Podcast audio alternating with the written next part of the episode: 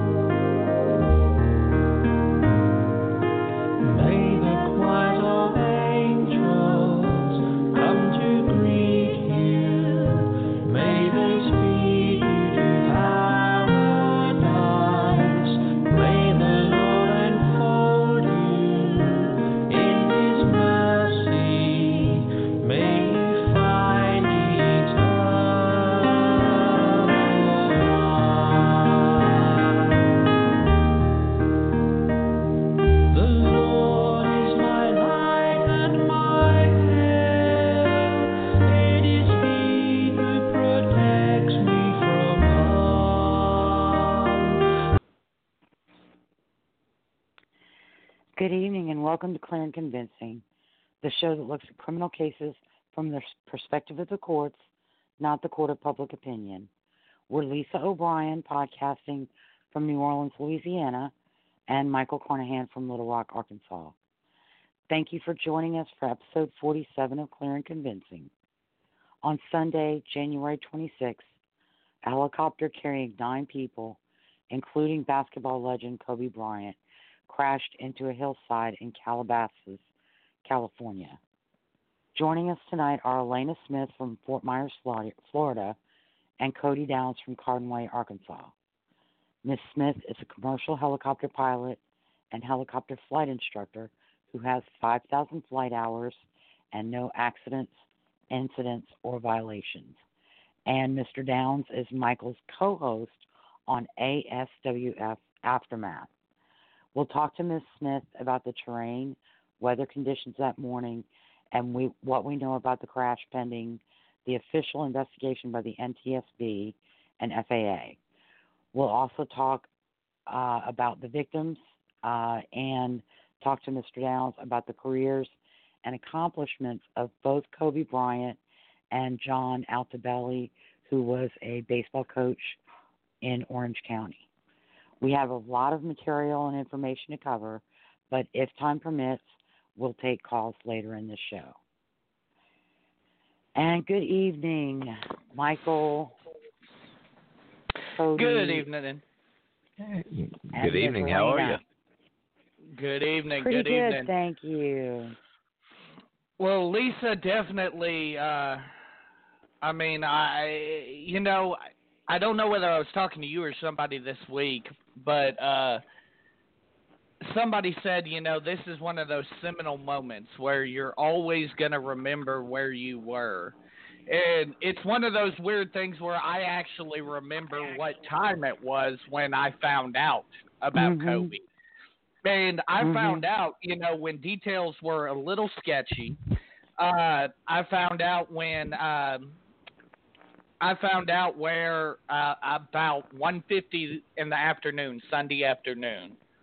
Uh, yeah.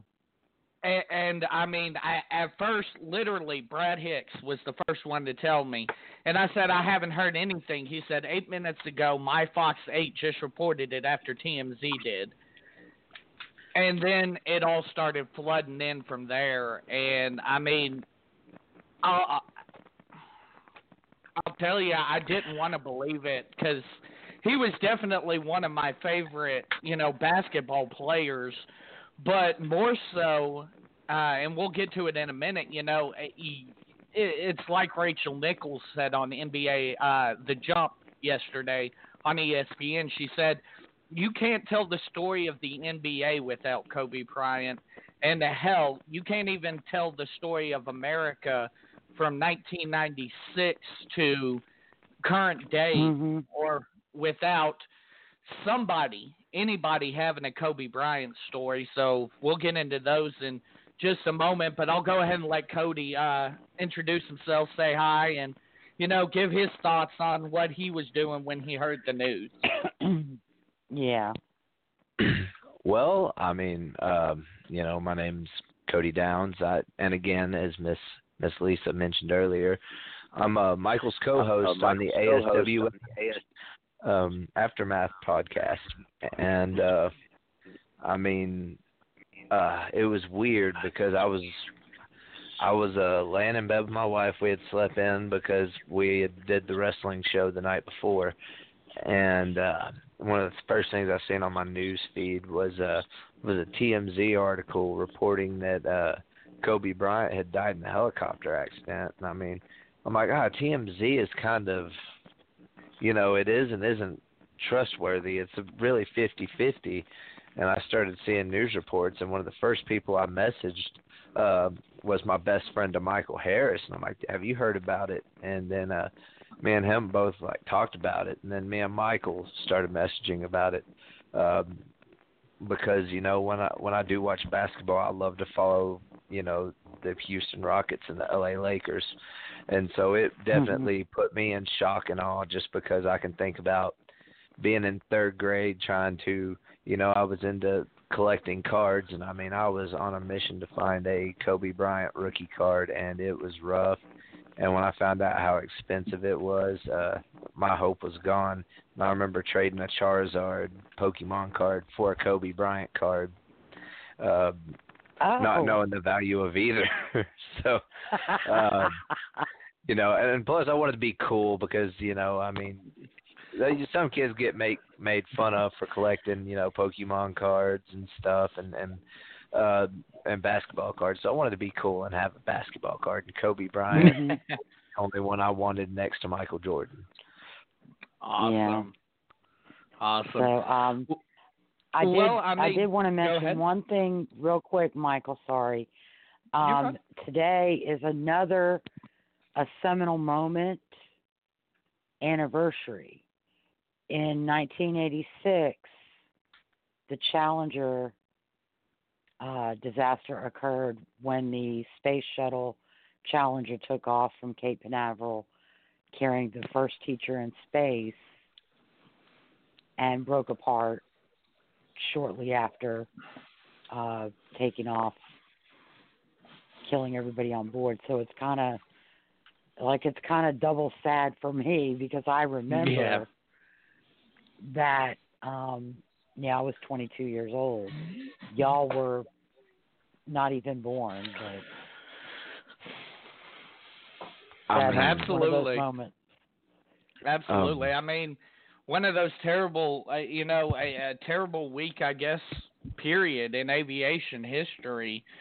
Uh, you know, this happened, then the Challenger, obviously, which, you know, I didn't even realize we were there until this morning when I looked on my Facebook feed and I was like, damn, first Kobe and now this, you know, hmm this is, Um, you know, that was a crappy week.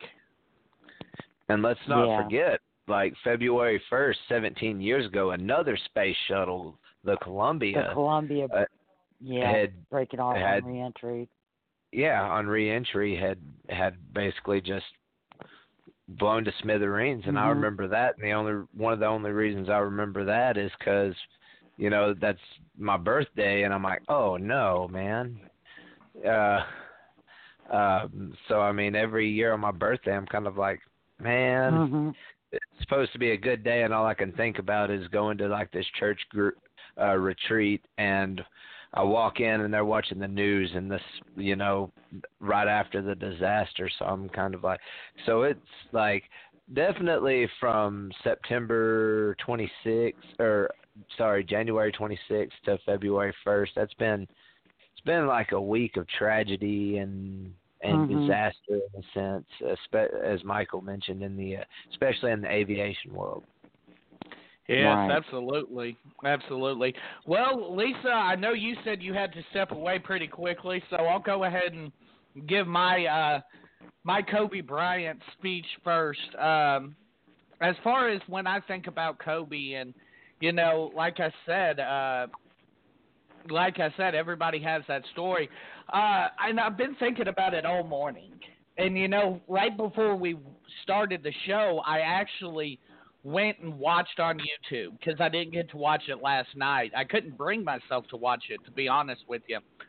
I watched the last game he ever played, and uh, I mean, for an old guy on broken down legs, 61 points. Mhm. I mean, just an amazing, amazing night for an amazing man. You know, I've said it many a times. There was Kobe before 04 and after 04, and literally for a guy to come into the NBA 17 years of age, and he literally grew up in front of our eyes and became an outstanding man, an outstanding husband, an outstanding father to four beautiful daughters. Um, it, it, we definitely lost a good one. Cody, tell us your Kobe story. I mean, I as I kind of mentioned it earlier, you know, I remember being in third grade and actually, you know, getting some access to the television because my family only had two TVs in the house, the one in the living room and the one in my parents' bedroom. And me being the youngest, I didn't really get to watch a lot of TV. And it wasn't until one of the uh one of the guys my sister was dating, his name was Sean, and uh, you know, uh he played basketball in school and all he watched was basketball and I remember seeing Kobe Bryant just with his agility and uh you know that that fadeaway shot he always does which uh even even the youth of today now you know the whole Kobe so I mean to to see Right. that and you know try to imitate that as a kid and then you know my whole uh basketball card story uh Mm-hmm. I mean, so I definitely was one of those like the before 2004, and then uh, you know, I watched them here and there after 2004 and tried to tried to keep up with it as much as I can. But I mean, I you know, 2004 I was only 13 years old, and so Mhm. uh, but I mean, you know, it's just it's hard to think about it because you think of a guy that that like through all the trials and tribulations that went on in his life, he still pushed forward, and uh, you know, he never let that. He did let that change him, but it changed him for his own betterment. Absolutely. Yeah. Absolutely. Lisa? You know, I think it's uh in the last few years since his retirement and he's done, you know, he's done the books and he did the short film, the animated film which he won the Oscar for. Um but seeing him in interviews talking about his daughters, all of his daughters with such love and pride. Um I'm the daughter of a man who regretted not having a son. He loved us very very much but he thought we were limited into in what we could do for his legacy. And kobe bryant was a man who knew both of his daughters could carry on his legacy as sports phenomena. Mm-hmm. because they had the drive they had the talent and it didn't matter that they were female Well, and he was and very Lisa, supportive of women's sports too and Lisa, I I, don't is- know.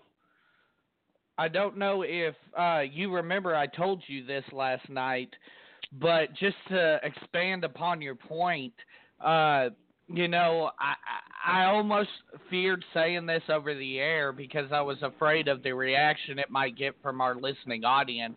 But I do. I, I believe that it shows the love that Kobe Bryant had for Gigi.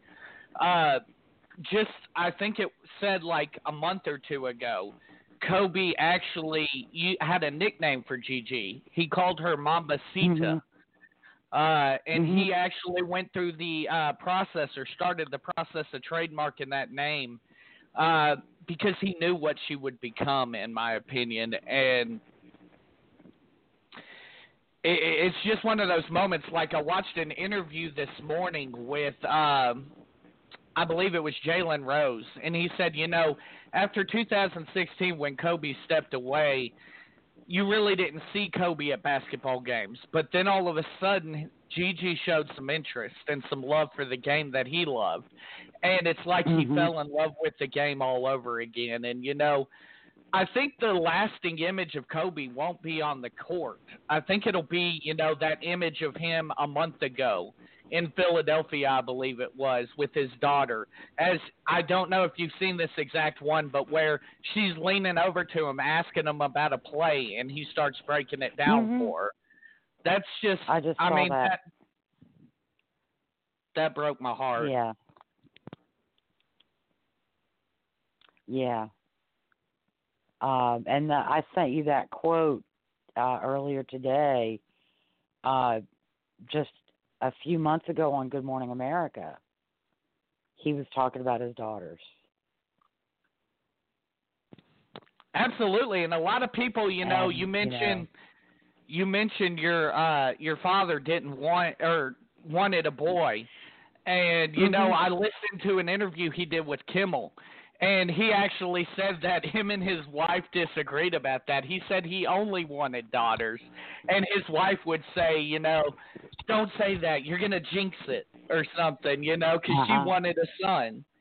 So, I mean, Yeah. It's just it's a blessing and a curse, but that's not Yeah. the only reason we're here. So I definitely, um, I definitely uh, don't want to uh, take up too much time doing this until we get into that section. So I guess we can go ahead and go along with our outline here. Okay. Uh, now, I put together some information from various articles and various things. I didn't know any of these people, and most of them were very private individuals. But I've been able to gather some information about everybody, and I'm going to start with Alyssa Altobelli. Alyssa was the youngest of three children born to John and Keri Altobelli. She was a classmate at one time of Gianna Bryant at Harbor Day School in Orange County, California, and she was a teammate on the Lady Mambas team at the Mamba Sports Academy, which had been founded by Kobe Bryant in 2018. Alyssa was a talented basketball player in a family of baseball fans who dreamed of playing for the University of Oregon. Alyssa was enrolled at Ensign Intermediate School, and she's survived by her older brother JJ and older sister Alexis. John Altobelli was the sixth of eight children born to professional baseball player Jim Altobelli. A talented baseball player and coach, John was devoted to his family. He attended Alyssa's basketball practices whenever he could and nurtured her love for basketball. His brother Jim described him as someone who just wanted to help others, which led to his friendship with the Bryant family. He's survived by his son JJ and daughter Alexis.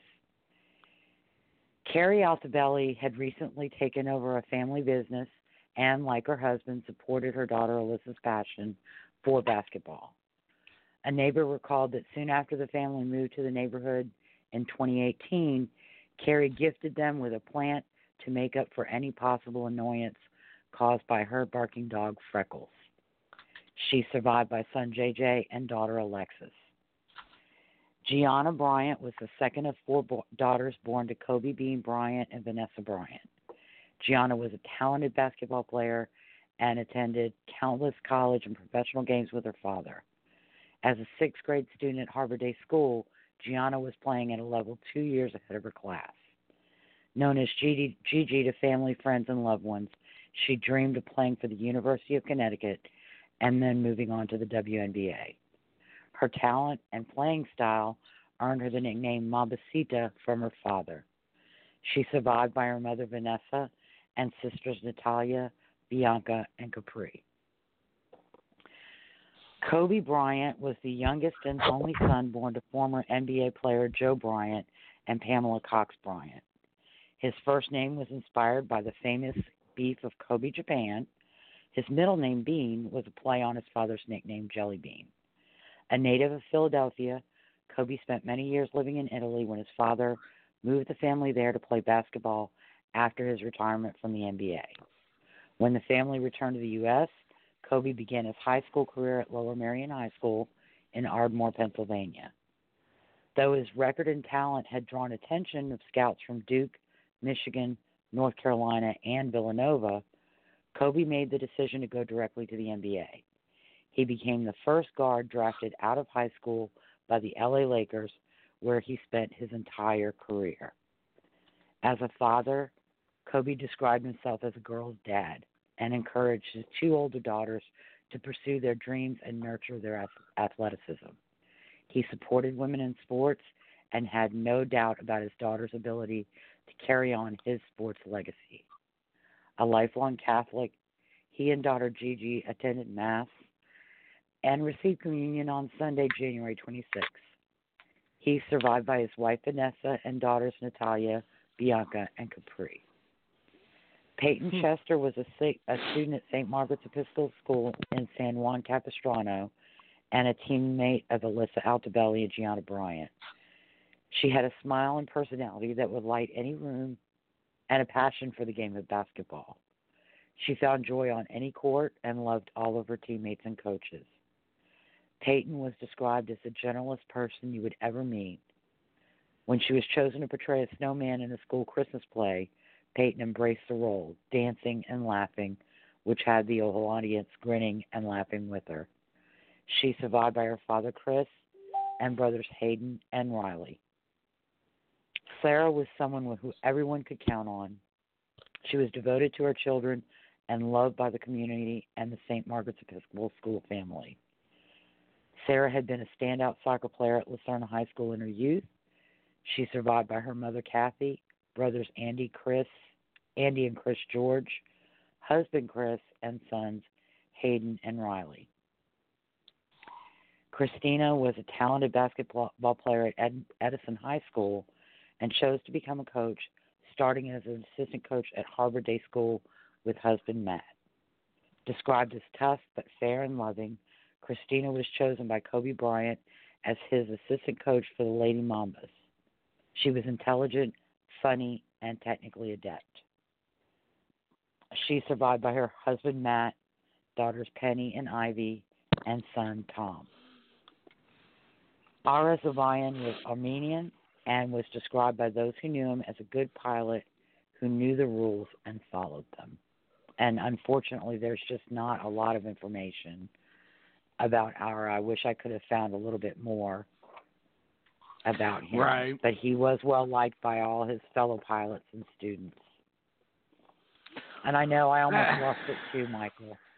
Absolutely. I mean, my goodness, uh when you started talking about when you started, I, and I mean the weird thing is, I thought I was going to lose it at Kobe, but like you started talking about Gianna, and I, I oh my goodness, uh, mm-hmm. I know, I know we're, uh, I know we're getting ready to bring on uh, Miss Elena.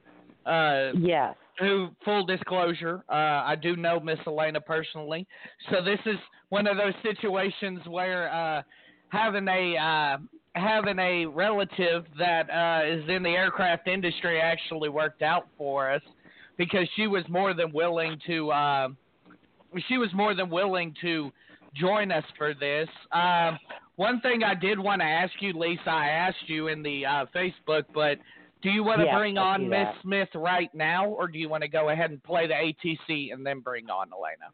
Let's bring her in now, and and then okay. we'll play the ATC. Okay. Well, she should be live. Miss Elena, how are you doing this morning or this evening? Ah, very good, very good. Thank you. And you? That's good to hear. Hey, I'm doing pretty good. Lisa? Hi, Miss Elena. I'm Lisa O'Brien. I'm Hi, Lisa. Michael's nice co-host from New Orleans. Nice to How meet are things you too. down in New Orleans?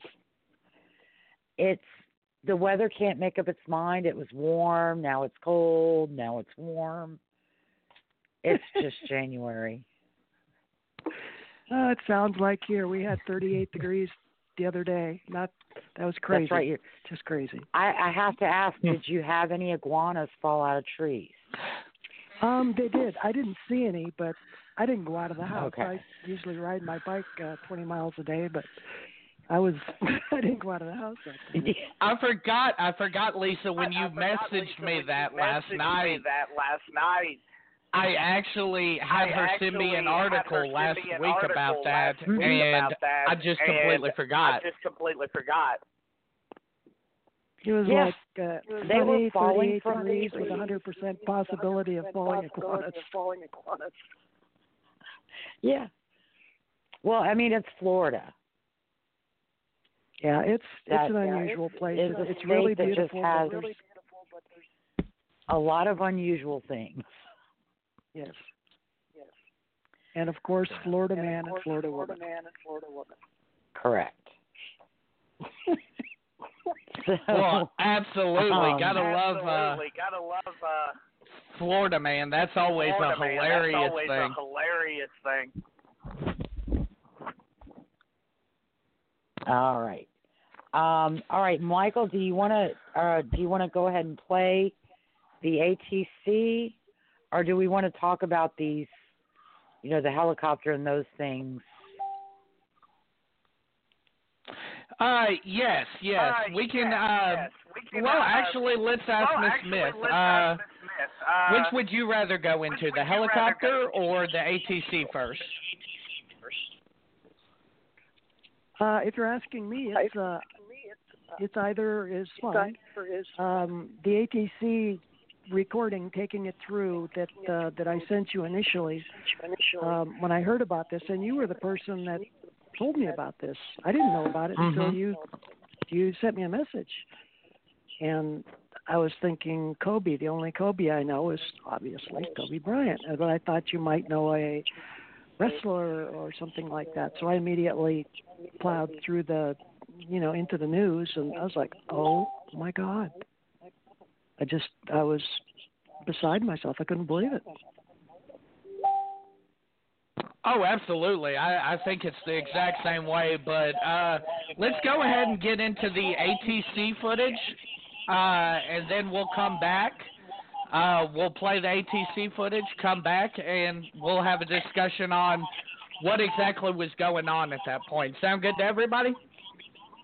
Sure. Yep. Works Sure. for me. I've uh, I've got the same uh, ATC feed here. I just got to pull it up as you have. Okay, outstanding. Let me know when you're ready, and I will press play. Uh, you can go ahead and press play. I'll I'll play catch up. Okay.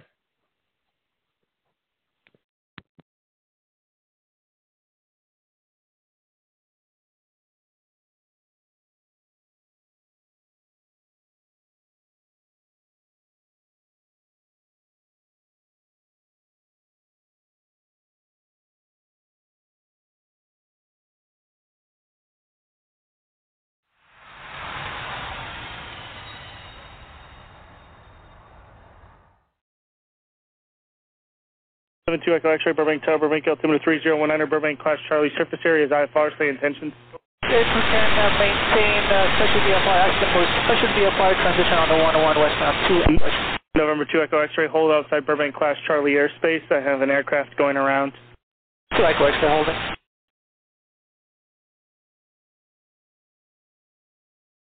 Hey, It's going to be a little bit. I got a citation on a niner mile final, and then the go around that I just had is going to be turning uh, base to file in about three minutes.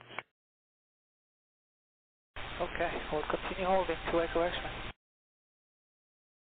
November 2 Echo X-ray, and for your planning purposes, you can expect to transition to the north side of the airport.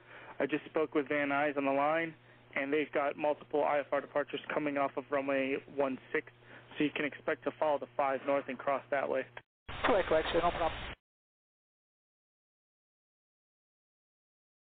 317 Papa Burbank Tower.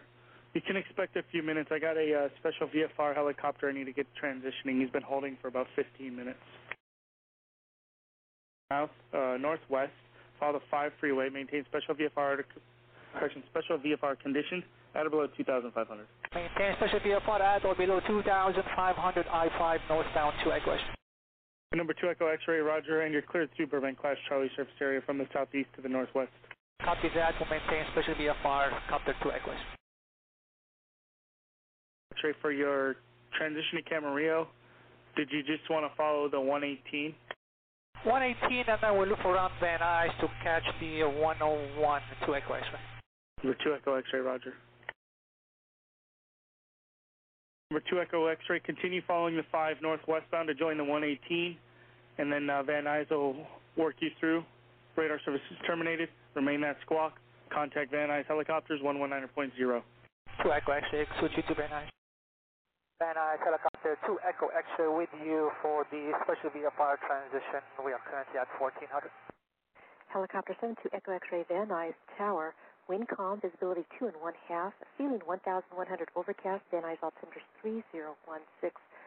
Cleared into Van Nuys class Delta, northeast of Van Nuys along the 118 freeway westbound. Advise when you're in VFR conditions or when you're clear of the Van Nuys class Delta. Transition at or below 2,500 permitting.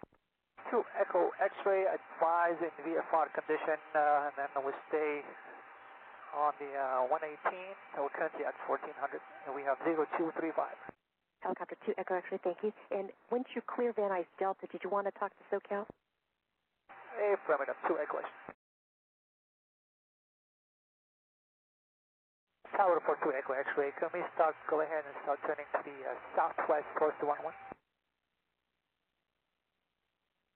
Helicopter 2 Echo X-ray, approved. And are you transitioning in VFR condition? VFR condition 1500, 2 Echo X-ray. Helicopter 2 Echo X-ray, thank you. Contact SoCal now 134.2 for flight following thirty four two. Thirty four two. X-ray ident.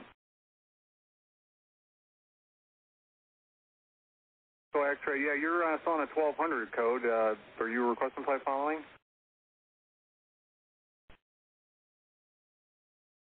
Two Echo X-ray. What you say intentions?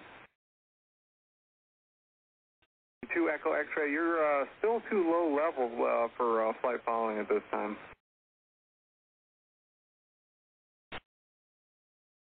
Two Echo X-ray, SoCal.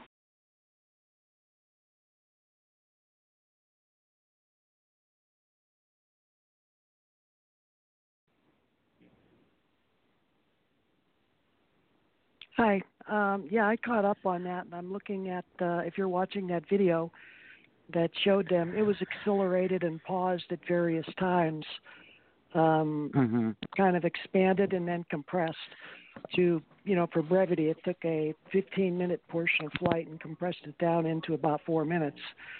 Um, Right. I, that was the first. After you told me, I went and drilled down really quickly, and uh, I was able to find that. And um, the first videos that I saw um, was of the, uh, I believe it was L.A. County Sheriff's uh, Fire and Rescue had a helicopter go in there, and I saw the scene, and the helicopter apparently flying uh, people in.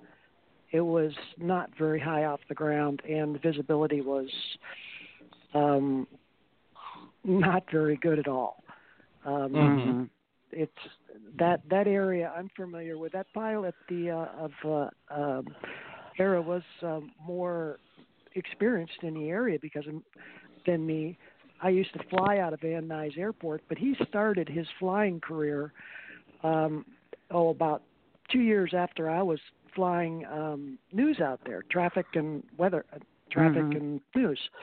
And he started in Van Nuys, if I recall correctly, in '97, might have been '98. He got his private, I believe, in 2001, might have been 2002. You know, I I'm working from memory here, so I could be off one year either way.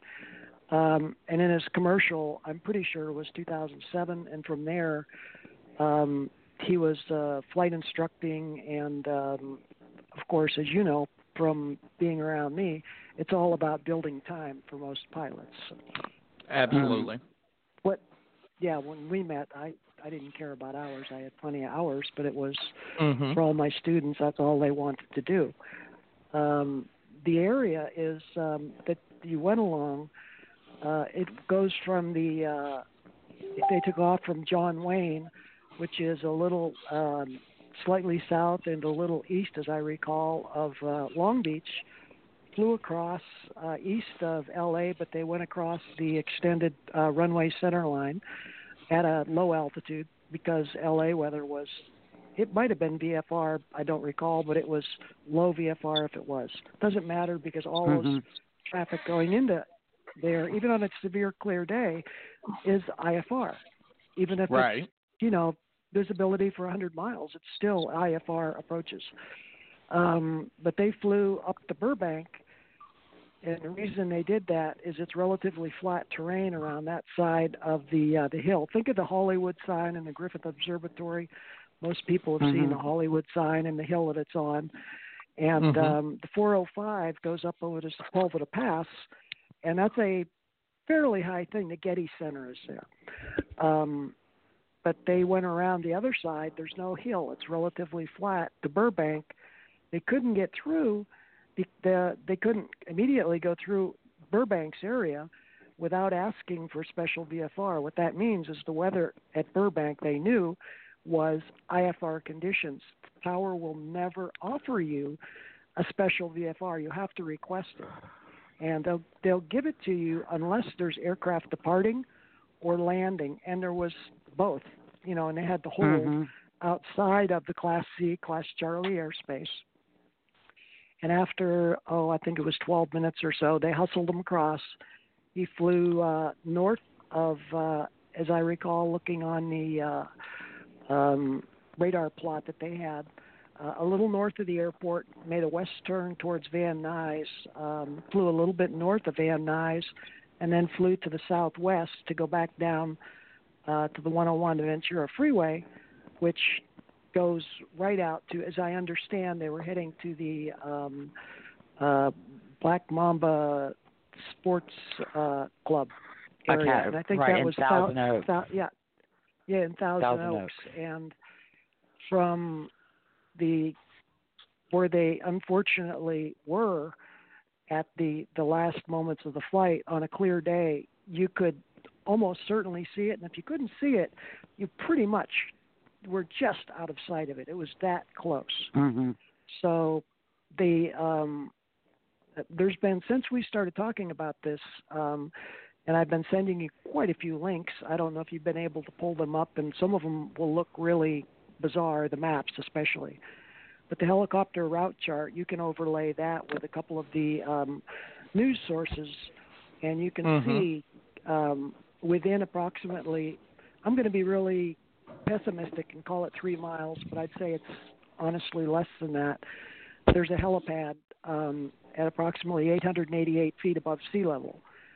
Um, the aircraft, according to information that I've received today, was Mhm. uh, at 1,000 some odd feet. So about 200 feet lower, they could have stopped there at the last point. They could have just stopped and landed there. Uh, that's not me saying that's what they should have done, but Mhm. there's there's a lot of um, in a situation like this when we go through training we do a lot of safety seminars and we look at every flight especially flights that have uh, conditions that are less than you know they're suboptimal um, you look at it as the links in a chain and in this this accident there was a there was links all the way along this where they could have said no when he was holding he could have just said i'm going to land at burbank I made it Mhm. to Van Nuys. Van Nuys to Thousand Oaks in a car is not very long. Um, and I'm not playing. I don't want to play armchair athlete and say that this is what they should have done, but those are options. And he he he knew these. The pilot had experience, especially in that area. You know, a lot more hours than I did, but just the experience that I have, I know the weather can be beautiful there. But when he was flying west just before the um, in the final moments, immediately looking out the left side of the aircraft is rising terrain up to at least Mhm. 2,400 feet above sea level to uh, over 2,500 feet above sea level. Camarillo is down farther. Um, he could have done an instrument approach there and then taken a car back. So it's uh, again, it's six of one, half a dozen of another. But where they Mhm. were going, there is no published instrument approach. There's advantages and disadvantages of being able to do um, this flight. Was he legal? Yes, you are allowed to do this. Can ATC stop you? No, they cannot stop you. If you ask the right Mhm. questions, they'll tell you where IFR and um, on a Part 135 flight, somebody else owned that helicopter. Like, you know, the the helicopter I used to fly in EMS. That's Part Right. 135, unscheduled air carrier. That means you get a call on the phone. You got weather? Yeah. Where are you going? wherever. Okay, uh, yeah, let's go. Or sorry, you know, can't go. Um, Mhm. And that that's that. But um, most of the places you remember um, where we used to be out there Uh huh. to the south and to the east was very much like um, this area in uh, SoCal, in Yeah, San Fernan- between the San Fernando Valley. It, you had pretty Mhm. big hills between the river valley, which is 500 feet above sea level, a little bit lower than San Fernando Valley, and then the area where my hospital heli base was, that was 1,300 feet above sea level. But in between was the large amounts of mountains and uh, the, forest, uh, which depends on day or night. That's another thing. During the day, your minimums are lower than at night, just because that's the way the regulations are. Um, helicopters have the option, uh, a luxury option that uh, airplanes don't. We can slow down if we need to. We can stop. We can. I mean, you wouldn't do it if you have to think about it. You're probably doing something that you. That's a link in the chain. Let's break it. Let's land. Mhm. Um, those are things you can do. Uh, go rethink it. Uh, there's there's nothing that's worth that flight, and saying no is something that a person has to be able to do, whether or not um, he knows his capabilities. He has his personal minimums. He's no doubt flown this um, route, route before, the helicopter pilot, because I understand he was. They call it a Kobe Bryant's private helicopter, but it was owned by um, all records indicate Island Express helicopters. Uh, November Mhm. seven two Echo X-ray, I believe the tail number was. But Yeah. um, he he was the normal pilot, so they might have had a lease back arrangement. It could have been anything. I don't know, and you know, there's no real way to find that out right now, and I don't want to um, disparage. You don't wanna- you're right. that. It's- Right. yeah, right. I don't want to say, well, they should have done this. Um, there's uh, things you could have done. There's things you. And and that's about as far as I want to go. It's it's so easy Right. to look at the talking heads on TV or news outlets, and they'll give you their, um, you know, I'm an aviation expert, so you're you're a pilot. Yeah, I flew a Cessna one time. I was in Mhm. a Cessna. Well, it's, it's kind of different. Um, you know, it's it's a different thing. You've I took you on your first helicopter ride. You remember, right? Right. Yes, Um, absolutely. We went and looked at the Christmas lights in the EMS helicopter. That was way cool. Mhm. Um, for example, when we looked at those heli- the Christmas lights, we were at 500 feet or less above ground over that city. I won't name the Mhm. city because I don't want Right. to. I don't represent the company I used to work for. Um, Right. But you remember that. Perfectly Mhm. legal. It was very clear. Lots of options. Absolutely. But So it's, it's So the aircraft in question, Elena, the Sikorsky S-76, and specifically Yes. N-72EX. You sent myself and Lisa some information on that. Why don't we uh, get Yes. into that a little bit? Tell us a little bit first Sure. the airframe, the Sikorsky. Uh, very, very good safety record. Uh, it started out as the uh, S76A series, and then as a lot of things, they bigger, better, faster, stronger. I believe it went from A to A plus, and then A plus plus, which means they either increased the gross weight or power, both likely both. Then they went to the B. Uh, I'm not familiar. I don't have time in the Sikorsky. Um, Mhm. The closest analog that I have time in is an Agusta, which in, ex- in an executive configuration is uh, one, two, three, four, five, six, seven seats in a luxury configuration. It can be more passenger dense if needed, but it's it's it's really a luxury transportation device. Um, A Mhm. friend down here in Florida owned it and let me fly it. So, and Right it was on. it's a it's a rocket ship compared to what you were in. It's Mhm. like um, getting on the Starship Enterprise, and the speeds are twice as fast as Well- what you were Mhm. used to in a little helicopter. Twice. Right. And that's one thing I wanted to ask you because Lisa pointed something out to me in our conversations this morning. She actually said, and I didn't even put two and two together looking at the picture of Kobe standing next to it. Are those jet engines on the side of the uh, on the side of the copter? On the um, rotor. Depending which way you're looking at, they're, they're turbine engines. They're turbine powered Mhm. engines. Yeah. If you're looking at it from the front, the holes in the front are the air inlets for the compressors, and out the Mhm. backside, what you're going to be seeing is the exhaust burner exits. Um, Mhm. Various models they used, uh, I believe. I could be wrong about this, but I believe the original S76 used the same engine, um, a uh, Allison uh, 250 uh, C30 um, as that was in that uh, Bell Long Ranger L3 that you flew in. It had two of those, and then a combining gearbox and a four four bladed rotor system, very fast. But um, I mean, it's it's it's a different tool. It's a it's a high speed tool. Children's Hospital they used it. It's great for intercity transports, and they'd come up to where we lived, and they would take patients that we couldn't fly because of weather. Why? Because they'd file IFR to Springdale, and then just hustle the what one mile from the airport to the hospital, land, grab the patient, file IFR, go right through the clouds, land. They had an IFR approach down at Children's Hospital. And Right. if I'm wrong about the approach at Children, they do an approach to Little Rock and then just follow their way Mhm. back, which is easy, quite easy. Done it so many times, so so many times. Right. Right. But uh, it's a it's an extremely reliable helicopter. Very good reputation.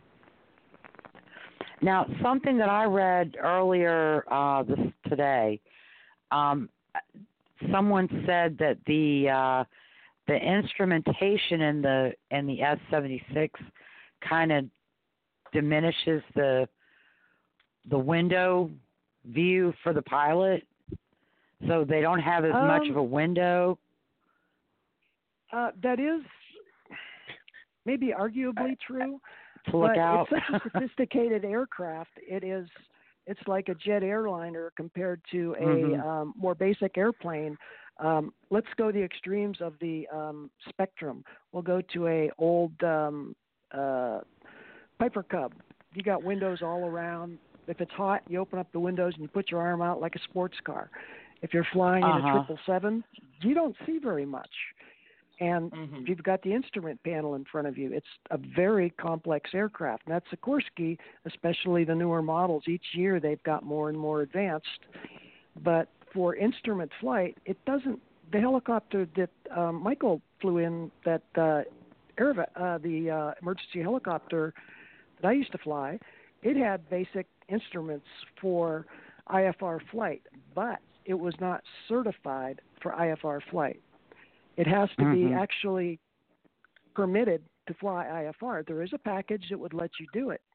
And I'm an instrument rated pilot, but that you have to have the pilot has to be current and then the aircraft has to be certified every periodically to make sure that the instrumentation is in check.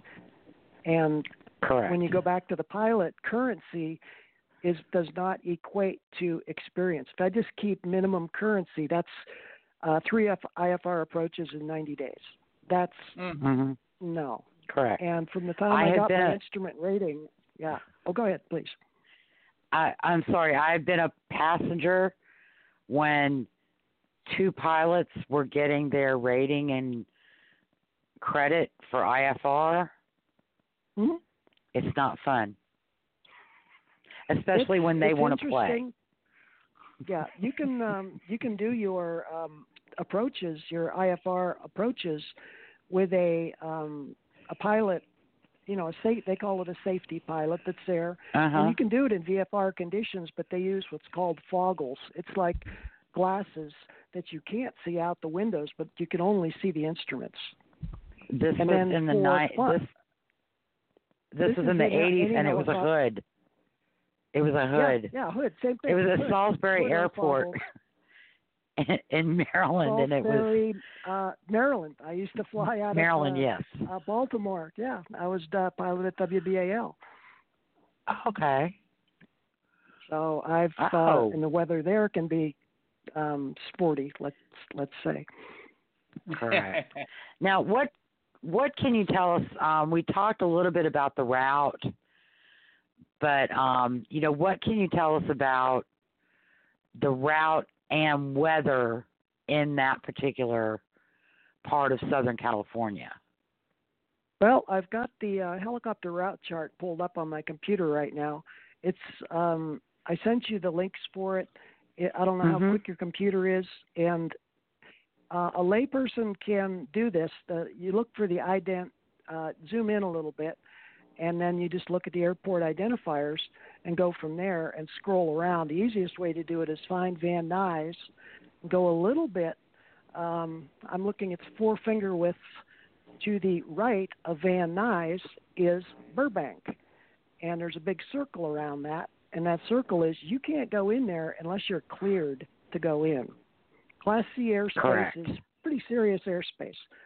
Um, Van Nuys is Class D. It's still serious, but there's not much happening on a really bad day there because it's it's mostly biz jets and there's a few flight schools and uh, news helicopters. That's where uh, when I was out there, that's where we took off and landed. I think it was three hours in the morning and uh, two hours in the afternoon, unless there was something. And there's always something going on, so mm-hmm. you're just spending a lot of time flying, just a lot of time. But uh, the the weather conditions out there they vary so much, and I went from I had a small amount of experience um, uh, just leading up to the uh, uh, Northridge earthquake. There, I was out there with my uh, friend who actually flies S-76s. Uh, she's down in Brazil, and um, we were out there for uh, qualification school. We had to attend for flight instructors, and uh, we were out in Torrance, and we rented helicopters and flew all around the area, and it was really enjoyable. And while I was out there, there was places that on the shoreline, out over the ocean, it is hard fog. Over the land, it's okay. You can't fly out of out over the water at all because mm-hmm. we're in a VFR helicopter, and that's just it's not permitted. It's just and it's stupid to do that. Single engine, and I mean, there's there's no reason to do it because you have all of the things that a helicopter can do. There's no reason to be doing that and overflight brings in a whole bunch of other regulations. I digress. I do get distracted, and I apologize. But no um, problem. This helicopter, this helicopter route chart. Um, I'm going back to that, and where they circled um, was over Glendale, and it was a little. Uh, the runway center line goes uh, a little southeast, um, slightly southeast, and slightly northwest. And uh, they had to stay outside of the uh, the the airspace, the core airspace. Think of a wedding cake, how you have a tiered wedding cake.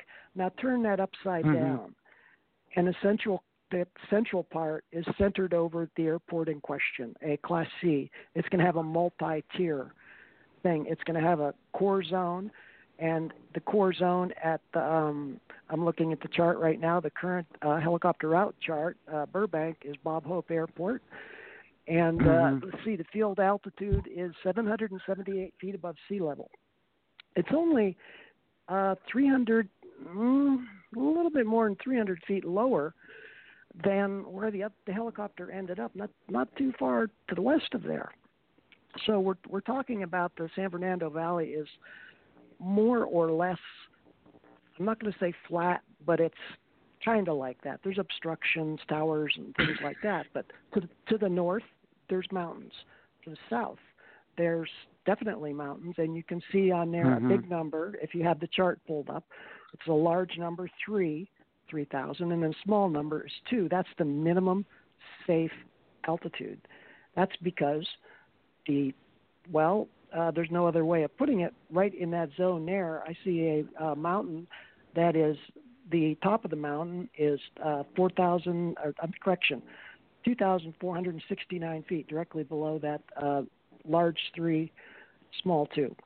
and that um, that section is just uh, the numbers I'm referring to are just a little bit um, to the west of Van Nuys, right along the Ventura Freeway. Mm-hmm. And the helicopter flew. Um, so he circled outside of um, um, Bob Hope Burbank, and then he went north and west, and then he went to the uh, west above Bob Hope, and that's a really fast helicopter. So it doesn't take long to burn through this area of approximately a five mile radius.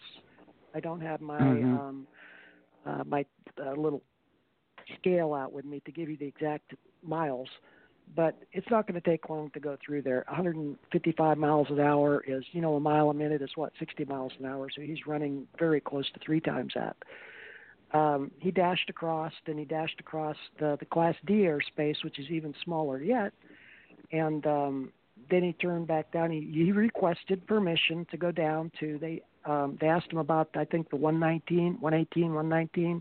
He said no, I want Mhm. the Ventura Freeway, the 101, and he bent back down, requested, and they said sure, and uh, he followed the Ventura Freeway to the west, and um, the place where he ended up uh, uh, was flying along, and uh, they ended up the, the road was uh, Los. I might I'm probably mispronouncing this Las Virgenes Road, um, which runs more or less north and south. It's a little little off of that, but everything is because of the hills Mm-hmm. and the um, the base elevation of the the freeway there. There's a helipad just to the south of uh, the 101 that's at 888 feet, and just on the other side of the road, there's another there's a fire station helipad that's 850 feet. So there's only a 30 foot difference.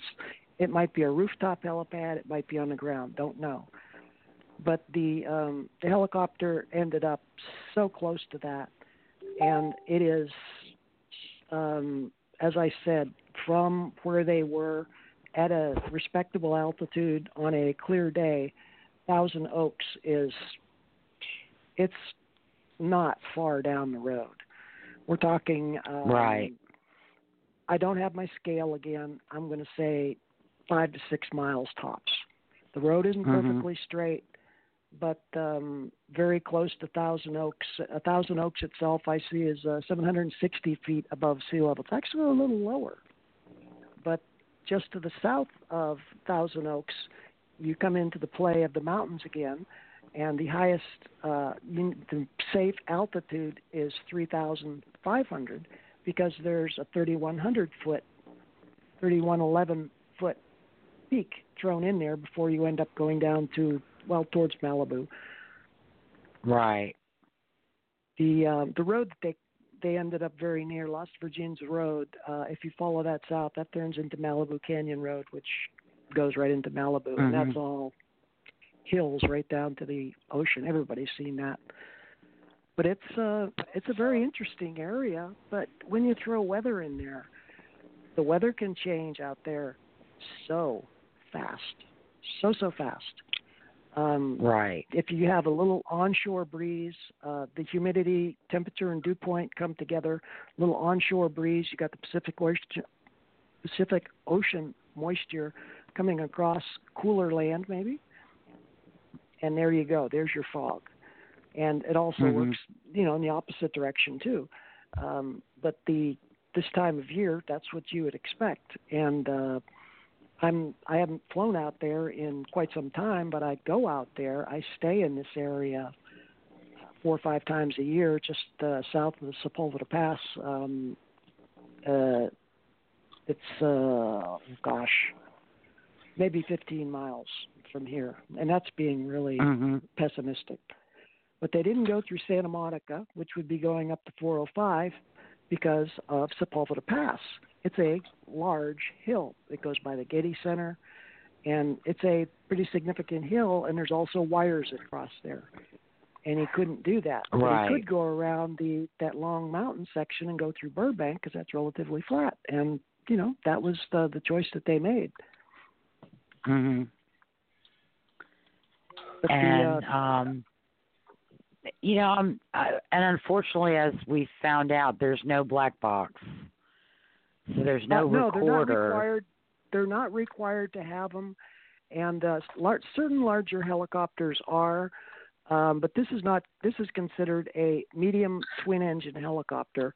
I think in Mhm. a, a really high density configuration, you can get up to 15 passengers for offshore.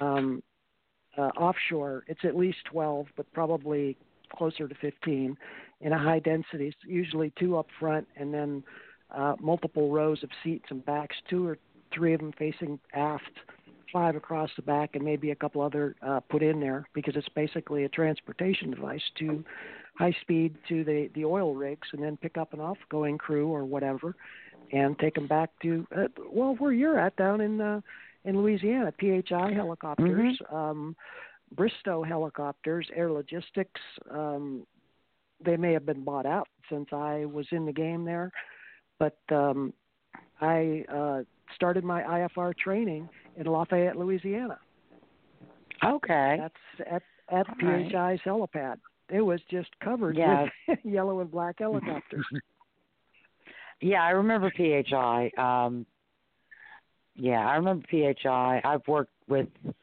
and had family that's worked offshore, and family friends who worked offshore.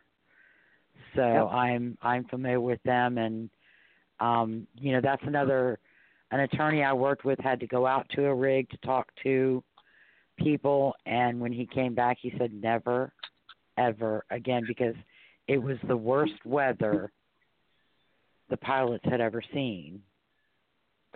And the Mhm. case was a helicopter crash into the Gulf. Were they so in his a brain was um, already in the wrong engine, place. Small, small single. It- yeah, it was one of the or Any small- context? Yeah. Okay. It was one of the small one that was just like, you know, pilot, co-pilot, and three crew members in the back Okay. seat.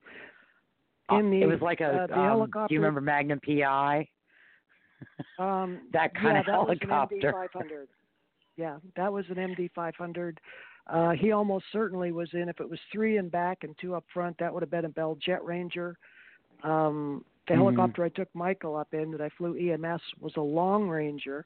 That had Mhm. uh, three across the back and two facing backwards, and then two up front. And uh, they almost never would have a co-pilot in a configuration like that because they're not uh, flying instrument flights. For instrument flights, they're going to drop back and take a Sikorsky S-76 or an S-92 now, which packs I think Mhm. 20 or more people in there, and they're they're really technologically advanced.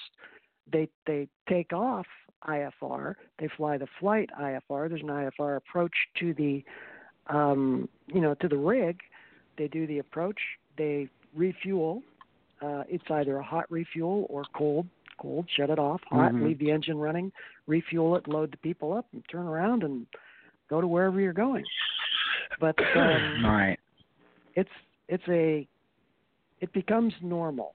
Most people look at it and go, "Oh my God, this is happening so fast." But for for pilots, it's the normal thing. We in EMS, we were expected to be off the ground in five minutes. In the middle of the Mhm. night, you've got your own bedroom. You're sleeping, sound asleep. The bat phone rings. It has a bell in it, and you're expected to go from the sound of that. You got the weather? Yep, got the weather. Let's go. And everybody had their own position, pushing the helicopter out, um, hooking up the battery cart. I do a walk around on the helicopter, get strapped in. People are untying the rotor blades, and everybody had their own job. Clear. And if I needed extra fuel, great, do that, and off we go. And it sounds like a really short period of time, but you look at your weather in advance. hmm And uh, I I related to Michael that there was a uh, there was a period of time.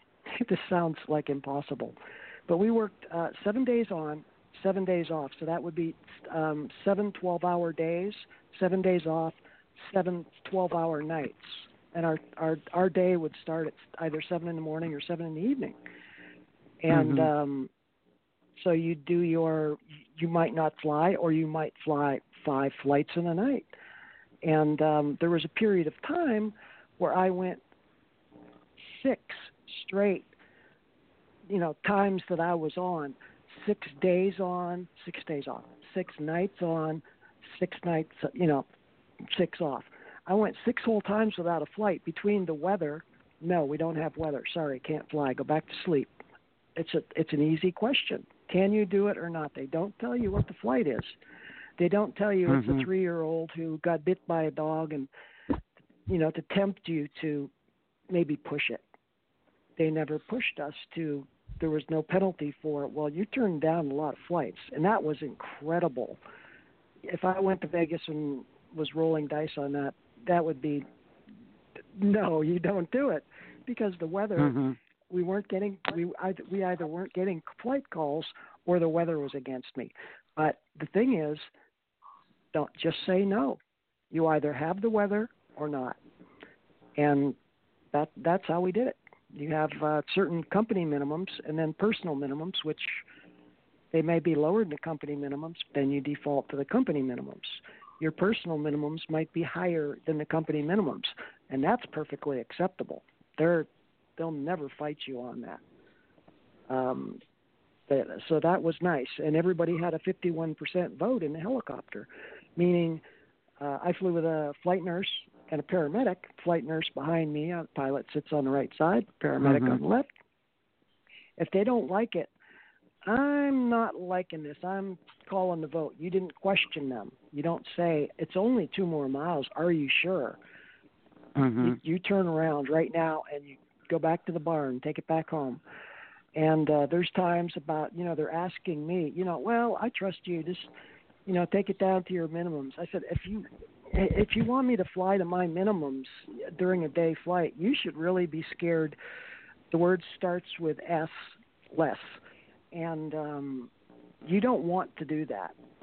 You're there for checks and balances, and you want to be you should be scared if I was flying to my minimums because that's if I know the area, I can run it down to what's comfortable, not stupid, but what I know. Mhm.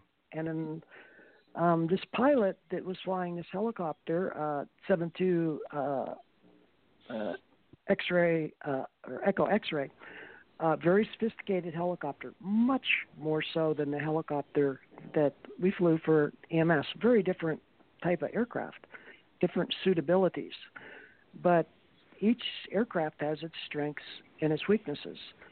And um, working in a local area, for example, uh, let's give an example, if I may, do an example that's somewhat similar to this. And I told Michael about it. He's familiar with a place in northwest Arkansas, just before you go over into the Oklahoma border. It's 25 miles away from where my hospital base was. If the weather is really down to company minimums, I have no problem doing that day or night because I can follow the road. There's nothing in the road. There's no towers. There's no wires.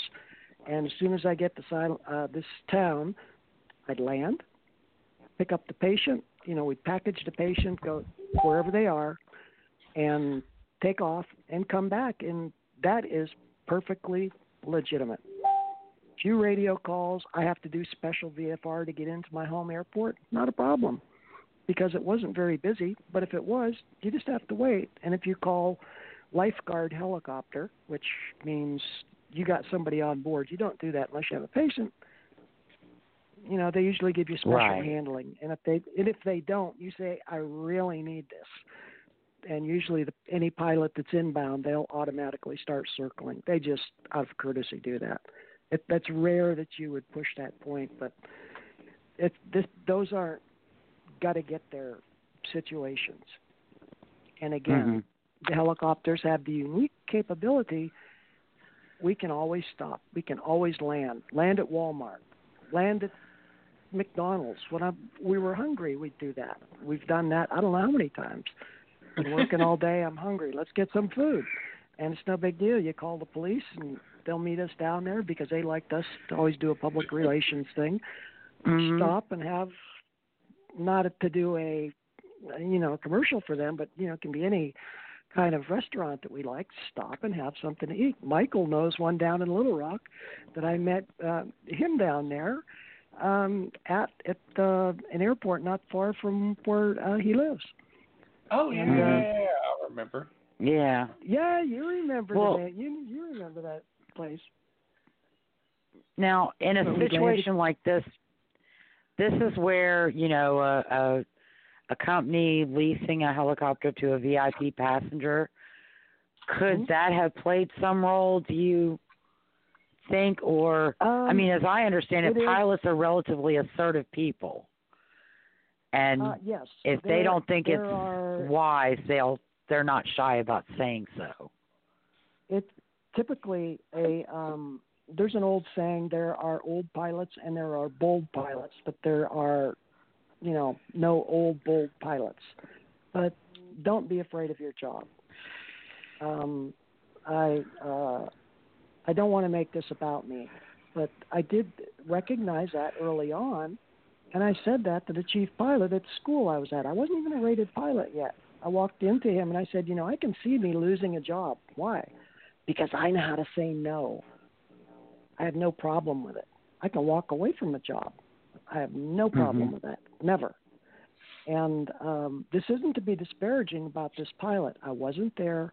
I didn't see what's going on. He's very familiar with the area. Um, the result, obviously, is beyond unfortunate. I, I, I don't have words for it. I am the the the tribute that you gave with all the information. I learned so much, and it was Mhm. it was it brought tears to my eyes. The amount of knowledge and research that you put into this, um, and I I know the the sports uh, fans really really have a great deal of knowledge about this. And I was simply amazed. I learned so much about that. But uh, as you say, the pilots Thank you. tend to be assertive, especially as they get more and more hours, and they have more and more respect. Um, there was conflicting. I don't know what the, the the right numbers were, but I originally made a comment to Michael. I won't repeat on air about the experience level, and then I sent another link to him that multiplied that number by approximately four the amount of hours your experience, rightly or wrongly, is measured in the amount of flight hours that you have. And um, it's not always means you have higher hours, you're a better pilot. It's you just have more hours. Um, Correct. and what kind of ex- what kind of experience is it? If this uh, this pilot is experienced in a very high traffic density area, the LA basin is crazy. It's the proverbial flies circling stuff when something's going on. The police cars are down below, then you got police helicopters below you, and you have eight or nine helicopters that are all talking to each other, and you're circling whatever. While I was out there, there was a suspicious package at a federal building. And Mhm. you got this helicopter, you got me, I'm at your six o'clock, can't see you, trust you, I'm going to keep on orbiting counterclockwise this altitude. And the police are down below, so you, they've got their altitude, you leave them alone. And uh, everything is news. And uh, th- there is some unfortunate aspects of this, the way that, uh, to me, this is a personal thing that I will express, the way that this was initially reported, the outlet. I don't agree with that. Um, that was not right. Um, Right. There's, there's some places where uh, they don't have a human dignity. They just want to get that story out there to Mhm. be, hey, we broke the story. Um, when I flew at uh, in Baltimore, uh, we were on the scene of an accident there, and the cameras. we have a really powerful camera, and then it has a two power extender, so it's essentially 72 power. From a 1000 Mhm. feet, you can read license plates. And we just showed up on scene. We're fixing to go live, and um, they said, "Pull out," you know, pull the camera out. And I had so much respect for that TV station. Then they're not like zoom in. We Mhm. can. This was a very, very bad situation there, and they were like, "No, we don't want that. We don't want the people to see, hey, that's my car alongside the road. So that would mean, oh my God, no, we don't do that." Right. And yeah. I was proud. I was proud of that. I really appreciated those news people for their um, their fortitude in doing that. Other outlets wouldn't do that. They'd want to get right in there and Mm. um, like the And- the initial reporting outlet here. the outlet that broke it was wrong because they didn't have the right number of people. They didn't have who the people were. It, but they, they Um, put because it out I heard there one, just I saw one there. story that it was Kobe Bryant and all of his kids. Mhm. Mhm. They wanted they wanted And to that get it was- out there to They just the wanted to get it out That there is before their- anybody. Yeah. Correct. uh, it's it's um it's like some some people just want to regurgitate the the news to be the first there's no respect for the Mhm. family think of your family if something happened to someone and you learned about it um on just a news scroll on the bottom of a, a screen that would be horrible it would truly be Correct. horrible uh, I mean- I have a Correct. phone, I can't believe it I've been getting I mean, Elena, I, I think today. you It's knew crazy. this, but Elena, I think you knew this, but our situation that occurred a while ago, I don't know if you remember this, but we had a local news station that actually, uh, that's how I found out that that happened. Uh, was they reported it on Facebook, and I remember actually my sister uh, lit into them Was for it- saying, "Hey, how can you the, report this?" Was it the incident that um with B? My uncle, yeah. Yes. That's that's just not cool. Not cool. Yeah. He, he so was a good definitely. I agree with him. He that. deserved a lot better than that. And Oh, absolutely.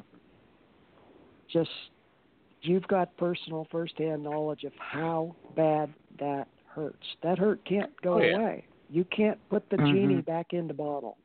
You can't unring the bell. And um it's so easy to second guess. Um and uh when we initially talked about this, I I don't you can ask me any question that you want, and I'm fine with that. But I'm not going to say this is the fault. This is point a finger, and this is exactly why Mhm. it happened. Oh, right, right. L- And you see, can you form know- your own own opinions, and uh, helicopter pilots amongst ourselves, we'll talk certain things that we I we have a agree. certain certain amount of knowledge, but it's not my place Right. to do it. Let let the NTSB do their preliminary. Take about Mm-hmm. probably close to two weeks. The final will take it almost certainly a year, maybe two years. It's not unusual for that to happen. Um, but Mhm. I don't see that to be the case here. But um, it's just it, it, it's a shame when people they want to be. Um, I'm going to use a term, and I don't mean to be disrespectful at all, but it is very common in the uh, ENG, electronic news gathering, which is uh, both helicopter and airplane. Uh, if it bleeds, it leads. Right. That's the whole thing. That's that's that's the news cycle. That's Absolutely. the news cycle. Mhm. And it's just I, I hated to even say that, but but you you know this to be the fact. Um, Oh, absolutely. Just just through your living, everybody's been around. They know the news cycles, the American uh, mind. Things don't last very long. It moves on to something else. There's always something else that's going on, but the, the tragedies still stay with the families. And Mhm. to to do something disrespectful like, oh, they should have done this, then you know, how is that going to make them feel? Well, why did they get on there? I've been on that before. Um, it's it, it's not right. It's it's really it's not right. Absolutely. And that's not, you know, our intent is not to try and lay blame or, or but we Oh, want to no. understand what might Yes. have happened, what might Mhm. have contributed because we see I totally like In the way that you're doing this. it's a I really like cascade way that effect. One thing this. goes wrong. It is. Thank you. Mm-hmm. One thing goes Mm-hmm. wrong, and then a cascade starts. hmm You're saying And you cascade. I see- use the links of the chain. The links of the chain. The links of the chain. spot. Yeah, circling outside of Glendale. Well, I have to circle because Mhm. hmm. And they give the altitude, and uh, Glendale is 778 feet, and I'm circling at I don't remember the altitude. I'd have to pull up that um, that feet again. Um, I won't belabor that point, but you know, it was IFR conditions. IFR conditions, by the way, are less than a thousand feet. The clouds are less than a thousand feet above the ground, and or Mm-hmm. less than three uh, miles visibility. So either one of those conditions. Um, if you have either one of those conditions, it's IMC, instrument meteorological conditions. Then different rules come into effect, but helicopters having the ability to essentially stop and just pause. That we can we can slow down. We it's no problem. Airplanes can only slow down so much, and then they can't. Um, Correct. the and uh, I look at this area. There's so many heli- There's so many helipads there. You, you've got the Hollywood Bowl. It's not a helipad. There's nobody there. Uh, you've got um, Dodger Stadium. There's a helipad at Dodger Stadium. Hollywood Presbyterian. Mm-hmm. Um, Griffith Park Observatory. Uh, there's Glendale uh, Plaza Emergency pad, and these are all really close. Um, you could maybe pause and take stock, but again, this isn't to say they should, but maybe, maybe. Correct. But it was also thick fog, and that in and of itself can be disorienting. Uh, yes. Uh, uh, earlier, um, Michael and I had chatted, and I think you uh, had input that in on that too. The holding as he was circling, uh, the the pilot was, in my opinion, there was zero problem with that circling. He had he was low, he was perfectly Mhm. legal. He was outside of that airspace. Um, where he was, he had to stay below 3,000 feet, and he was way below that. You know, Mhm. remember the inverted wed- wedding cake, and the interior is from 4,800 feet to the surface. So he's he's fine. He's legal. He's outside circling. They said just wait. Special via, you know, we'll give you a special when you know uh, we've got an aircraft doing a go around, probably doing practice instrument approaches, or maybe they just missed the approach. That happens sometimes. Mm-hmm. And then there was another aircraft inbound, so they had to wait. And that is the rule. Either departing or incoming traffic has the right of way. If they're on an instrument flight plan in instrument conditions, you can't go through there. And if there, when there's an appropriate gap in time, they're not going to say, "Do you want a special VFR?" They're going to say, "Conditions are instrument. Uh, we're in IMC, or you know, it's instrument conditions, whatever the wording they use." uh, state your intentions. That's like, you know, we know what you want to do, but you have to ask for it because everything you say is, as you see here, recorded. Everything, and it's held. Right. Even if if there's no problem, and if nothing happens on most days, those are held for at least 30 days, maybe much longer. Uh, especially if there's somebody busted airspace, you know, they, they entered airspace without getting cleared, uh, you know, controlled airspace.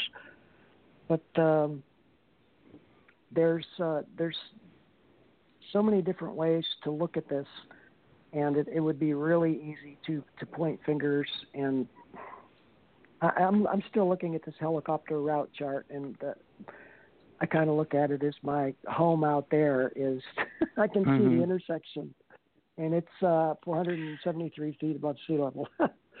it's uh, now, it's it's knowing what we know now, if you were the pilot, how would you have approached this flight under those weather conditions and given everything you know about Um, the area and the terrain? I can give you the, uh, my opinion on that, and this is I'd have to make a supposition that I was uh, current in that aircraft, which I am not. I've never flown it, but let's say I was. I was instrument current. The aircraft was instrument certified and current. The weather at the point of departure was VFR. It was low VFR, but it was VFR. You ask your clients, okay, I might be able to get you there, but I might not. What do you want to do? Get us as far as you can, or if they, you know, if you had a especially, and this is no way, shape, or form saying that this is what happened, but if they said you have to get us there or it's your job, I'd just turn the engine off and call a cab. Sorry, hmm um, I, I, I'm not going to do that. I can't promise you something because I'm not there, and, and I'm not trying to Right. be obstinate or um, you know a really difficult to work with person, but I know the realities of situations. Uh, you could have taken this flight and launched IFR and gone to Camarillo and taken a limo from Camarillo, which is I think approximately. Let me look at this chart here. Um, uh, da, da, da. Oxnard is a little bit farther away. Uh, Camarillo is it, it's God, it's maybe six miles. It's right along the 101 hmm Ventura Freeway. And they just have to go back east in a limo or what have you. And there's always limos at the airport, five miles. And it was a, Right. it would be a simple flight from John Wayne IFR to Camarillo, and you can do that. Or you can do the special VFR and work your way through, and say, okay, I can do this, I can do this, I can't do that. Sorry. We land at Burbank. We land at um, uh, Van Van Nuys Nuys. or yeah, and and it comes Right. into experience. I'm rated. I'm familiar with very familiar with the aircraft. I am certified to fly instruments. Uh, the aircraft is certified to fly, and I'm familiar with it. And the con- the conditions permit the operation that I want to perform. And I have great familiarity. The more familiar you are with the area, the the more your limitations. Uh, what some people are comfortable doing, I wouldn't be. And what I'm Mhm. comfortable doing, a lot of people would go, "No way, I would do that." Well, that's that's the right decision for you. Don't do what I do just because I do it, and just because you do something, you know, I've been flying with people, and I'm like, "Stop." They'd say, "Oh, come on, you can see the flashing lights up there. You can see the ambulance." No, no. right. We're going home. We're going to live to fight another day. That's a stupid saying, but that's Mhm. what we'd say. Um, Now, and that's something too that I learned that I I didn't realize. To have flown IFR, he would have to fly from a, from an airport equipped with IFR to a place ge- equipped with IFR, like a airport, a hospital, a, a Uh, designated wouldn't have been able- helipad. yeah, a lot of some helipads have a IFR approach, usually a GPS approach. But I'm looking right now. There's a VOR DME approach at Camarillo. It's an east-west runway. Um, taking Mhm. off out of John Wayne. That's that's a big airport. That's a destination airport. Um, that's a lot of jet traffic out of there. You've got tons of instrument flights. Out. Every jet that takes off out of there is on an instrument flight. Every jet that takes Mhm. off out of LAX is on an instrument flight plan. Even on a beautiful day, it's instrument Mhm. flight because they're going to be So- above a certain altitude. And there's there's lots of different ways to um, to accomplish a goal, and you have to decide which one is right. You have to be able to adapt and and make the choice. And I'm not uh, I don't want to be um, I, I when we uh, chatted a little earlier via emails and messages. I don't want to point fingers. That's Right. that uh, the, Absolutely the not. ultimate causes will come out in the um, uh, the preliminary will make it pretty clear, and then um, the, I've got uh, two dozen links um, panels at the bottom of my thing here in case you ask me a question. I could drill down and find this information. I hope my computer wouldn't crash. Um, but the helicopter route chart overlaid with um, one of the news outlets showed the actual thing where it came back across uh, Las Virgenes Road. Um, I, I can see that right now, and it's not even Mhm. a pinky's width away from where it ended up, and that is it's unfortunate. It's just very unfortunate, and the pilot knew the area very well, and um, we're left with the um, talking about the loss that the world has of somebody that Right. so many looked up to, and not just Kobe. All of the other people in Mhm. there too deserve the same Absolutely. respect they're everybody are people. Some people are uh, wealthier than others. Some people are more well known. They're still people. hmm And In you a way in a world that- where you can be anything, be kind. You know, just Yeah. be kind and think of others. I agree. In a way, though, Kobe being on the on the helicopter Yes. led to the world learning about everyone, not just him. Yes. Like and that J- was our um, goal was to learn about everybody. Uh, the, the JFK crash, uh, low time airplane pilot. Um, hmm when that happened. I will be very, very surprised. Um, I mentioned to Michael, and I did send an email yesterday. The um, Helicopter Association International um, uh, convention started, and it's in Anaheim.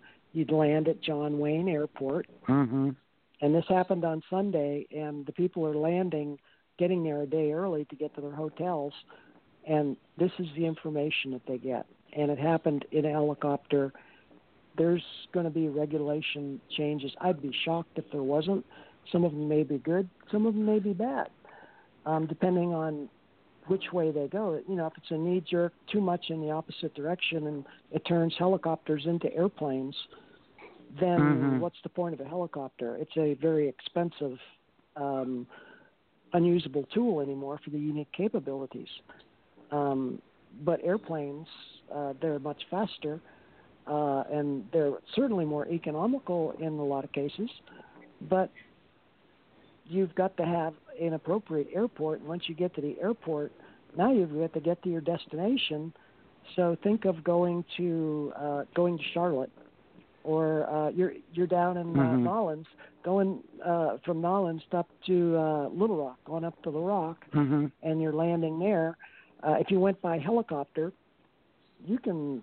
I've done that before. I've flown all of this area so much from Fort Myers, Florida, to Austin, flying right through your airspace, uh, all through those areas, and uh, hmm you've got unique capabilities. Uh, it's nice to have those. If they take those away, it kind of uh, it makes things obsolete. But if you have a group of people, um, suddenly the um, numbers start going up. And I might mention here a good resource. We don't have time to touch base on it, and please tell me to shut up when you need me to.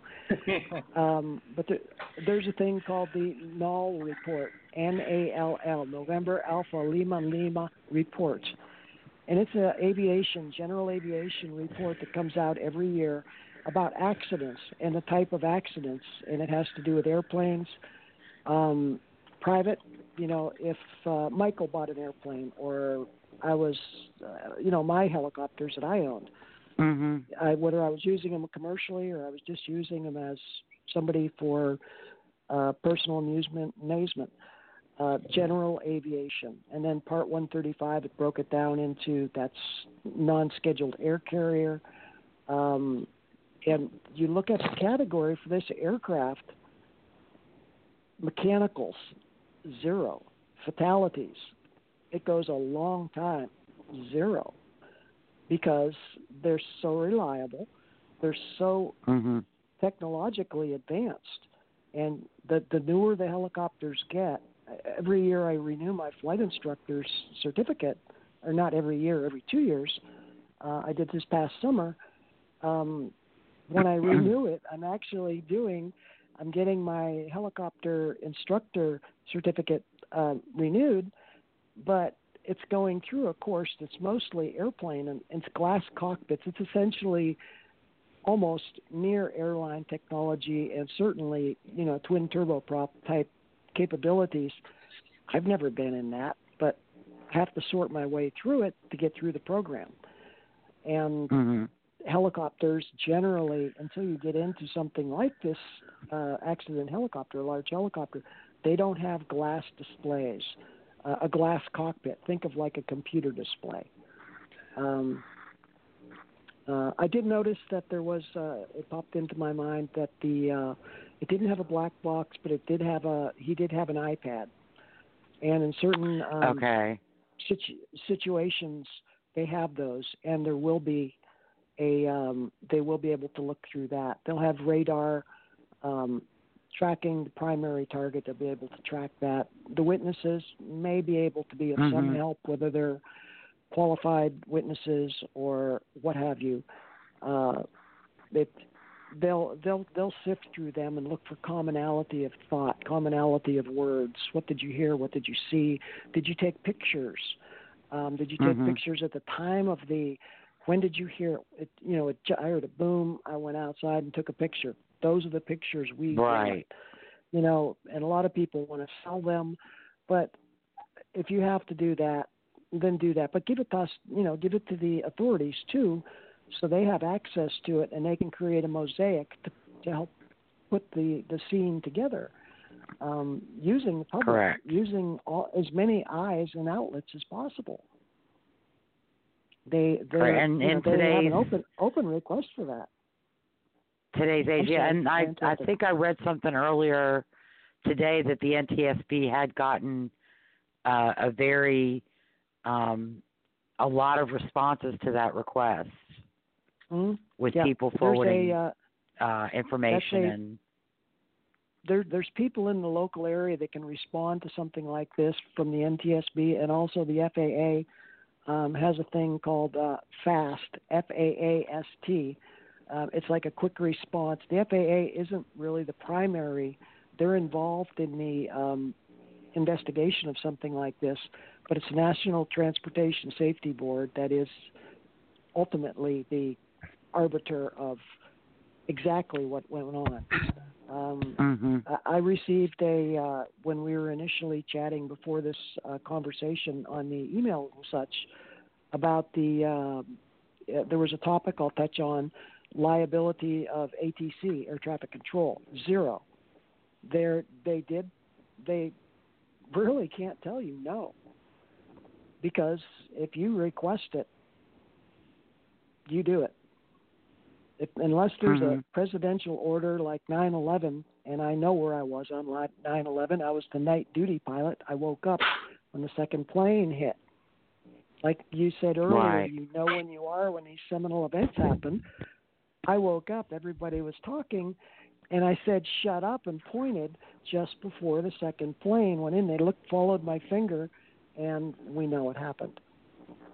Mm-hmm. And I couldn't believe it and then there was another one, the Pentagon, and after that the the other one that was heading um, from Pennsylvania down towards the Capitol. But these things mm-hmm. are the, the the public response from these. They want all of the input that they can get to help create a um, a mosaic. I, I'll come back to that word, a mosaic.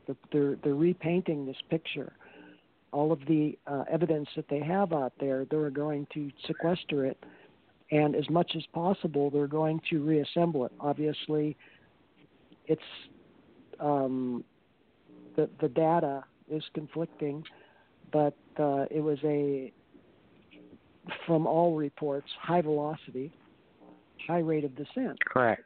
Um, and uh, that makes things uh, hard to recreate, but there are things that they can look at continuity of controls. Um, they can, if uh, depending on the condition of the engines, do do these parts of the engines turn by hand? Yeah. Uh, the, the there was a fire, uh, unfortunately. They had fuel. Mm-hmm. Uh, I mentioned to uh, Michael earlier um, I showed him another video. I sent him a, just before the uh, early, I think it was around six o'clock my time. Uh, another video that that showed up very early on uh, from this, and there was a white glow, and I mentioned what that white glow flame was, and it's in my estimation it was a particular metal. I don't know that it was, but I know what that metal looks like when it it's a metal that burns. And mm-hmm. um, I sent him a video of what happens when you put water on that metal when it burns. And it doesn't do what you think would happen when you put water on it. It does exactly the opposite. And uh, it's it's very I, uh, distinctive. I don't know that that aircraft had it in it, but maybe you might have. I recall in one of the conference, the press conferences, I think it was the fire chief, who's the LA County fire chief, who said that there was they were encountering magnesium. Yes, which doesn't exactly react well was to water at. and air. No, and so uh, that that it's was that was bright a challenge initially. Mhm. And it's uh, if you pour water on it, it makes an ex- explosive sort of situation where it it's really hard to get it going. But once it gets going, it's pretty good. It pretty much has to expend itself. But it's not. I don't know that the aircraft actually had it in it, but I didn't hear that they they said they were encountering magnesium. So if they said it, they know more than me. They if, there's a lot of people that know more than me. Tons of people. Mhm. Most well, could it have the- been batteries the- or? Um, probably not. The uh, the the batteries Okay. in that would have been almost almost certainly in the nose, and they're they're NiCad batteries. Um, they're used to start one engine. Once one engine is running, then the uh, if I'm correct, the uh, starter generator powers the other engine to start it. Start it. It's like the starter in your car. And after it starts the engine, it turns from a starter into a generator to create power, to power the electrical systems and recharge the batteries and you know go on its merry way. And um there's so many components in this helicopter. Uh, even though it was a 1991 model um this model was new the year I, I was a rated pilot. Um it was really sophisticated and uh, this this should serve as a notice uh, for for young pilots or up and coming pilots, let's say lower time pilots. Why can't I get a job flying corporate? Well, think of your judgment flying a two seat helicopter and what you're doing, and now you want to be thrown into something that is is quite literally got more computing power than um, an early uh, uh, space shuttle your your telephone has uh, if you've got an iPhone or you know not to Mhm. advertise for them but at the basic uh, smartphones tremendous amount of power. Laptops these are moon missions didn't have this. What we have in our common laps. There's so much technology that's out there now but you have to use it correctly. Don't make it a crutch but Right. use it wisely. Take advantage of all your I- resources I think they may use some magnesium alloy in uh, the helicopter airframes because they're Uh, lightweight. it's, it's quite, yeah, it's quite possible in the airframe. It would be in a high load area, and they want to keep the weight down. The, the less weight that you have, uh, magnesium is expensive, but you know how fast do you want to go? Speed costs money. If you make it lighter, Mhm. you can carry more weight, or carry more fuel, or carry more cargo, or carry more people, and you can change that, you know, those values around as you wish. Uh, and I think some of the electronics also. uh, Yeah. yeah. The, the Sorry. electronics. There's um, the radios and things like that. There, um, I I didn't see a uh, updated. I I saw the version of the helicopter when it was sold from uh, the Illinois. Uh, the state of Illinois used it uh, originally. Uh, maybe not originally, but they were uh, an operator of that aircraft for quite some time, and then it was auctioned to Island Express. That is the information that I have. Um, again, I can't. I'm not going to say that's the gospel truth, but if you do the, if you type that number in November uh, 72 Echo X-ray, you can follow that right back. You can get the serial number when it was built, what number of you know uh, S76 Bravo it was, uh, the the date you can get out of it. You'll have the amount of hours on it, who owned it, who leased it, who purchased it, maintenance that's been done. All of those records are going to be sequestered um, immediately. The uh, the um, the the company that owned the helicopter that that was shown as owner of owner of record their website they took it down because obviously people are going to be just inundating that to try and get information on various things but there are you know they're going to be getting the mechanic they're going to be sequestering the mechanic the records and uh when they get the, the preliminary, they're going to look through, and if the, if there's a mechanical involved, I can't say that there wasn't.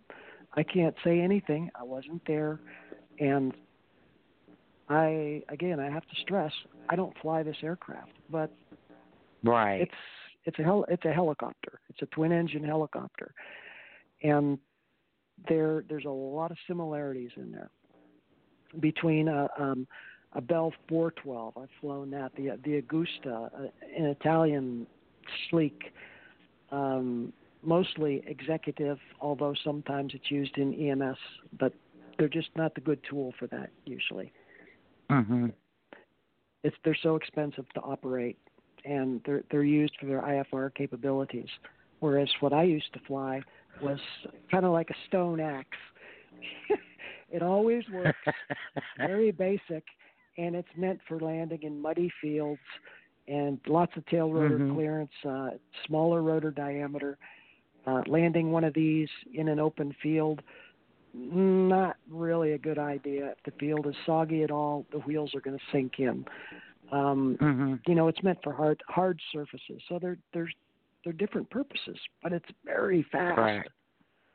Uh, so there's, you know, that's one of the advantages of it. It's very fast, and the configuration can be, with more than a little trouble, it can be reconfigured. If it's sold, is it going to be executive? Is it going to be high density for offshore or whatever? Uh, maybe in Alaska. Mm-hmm.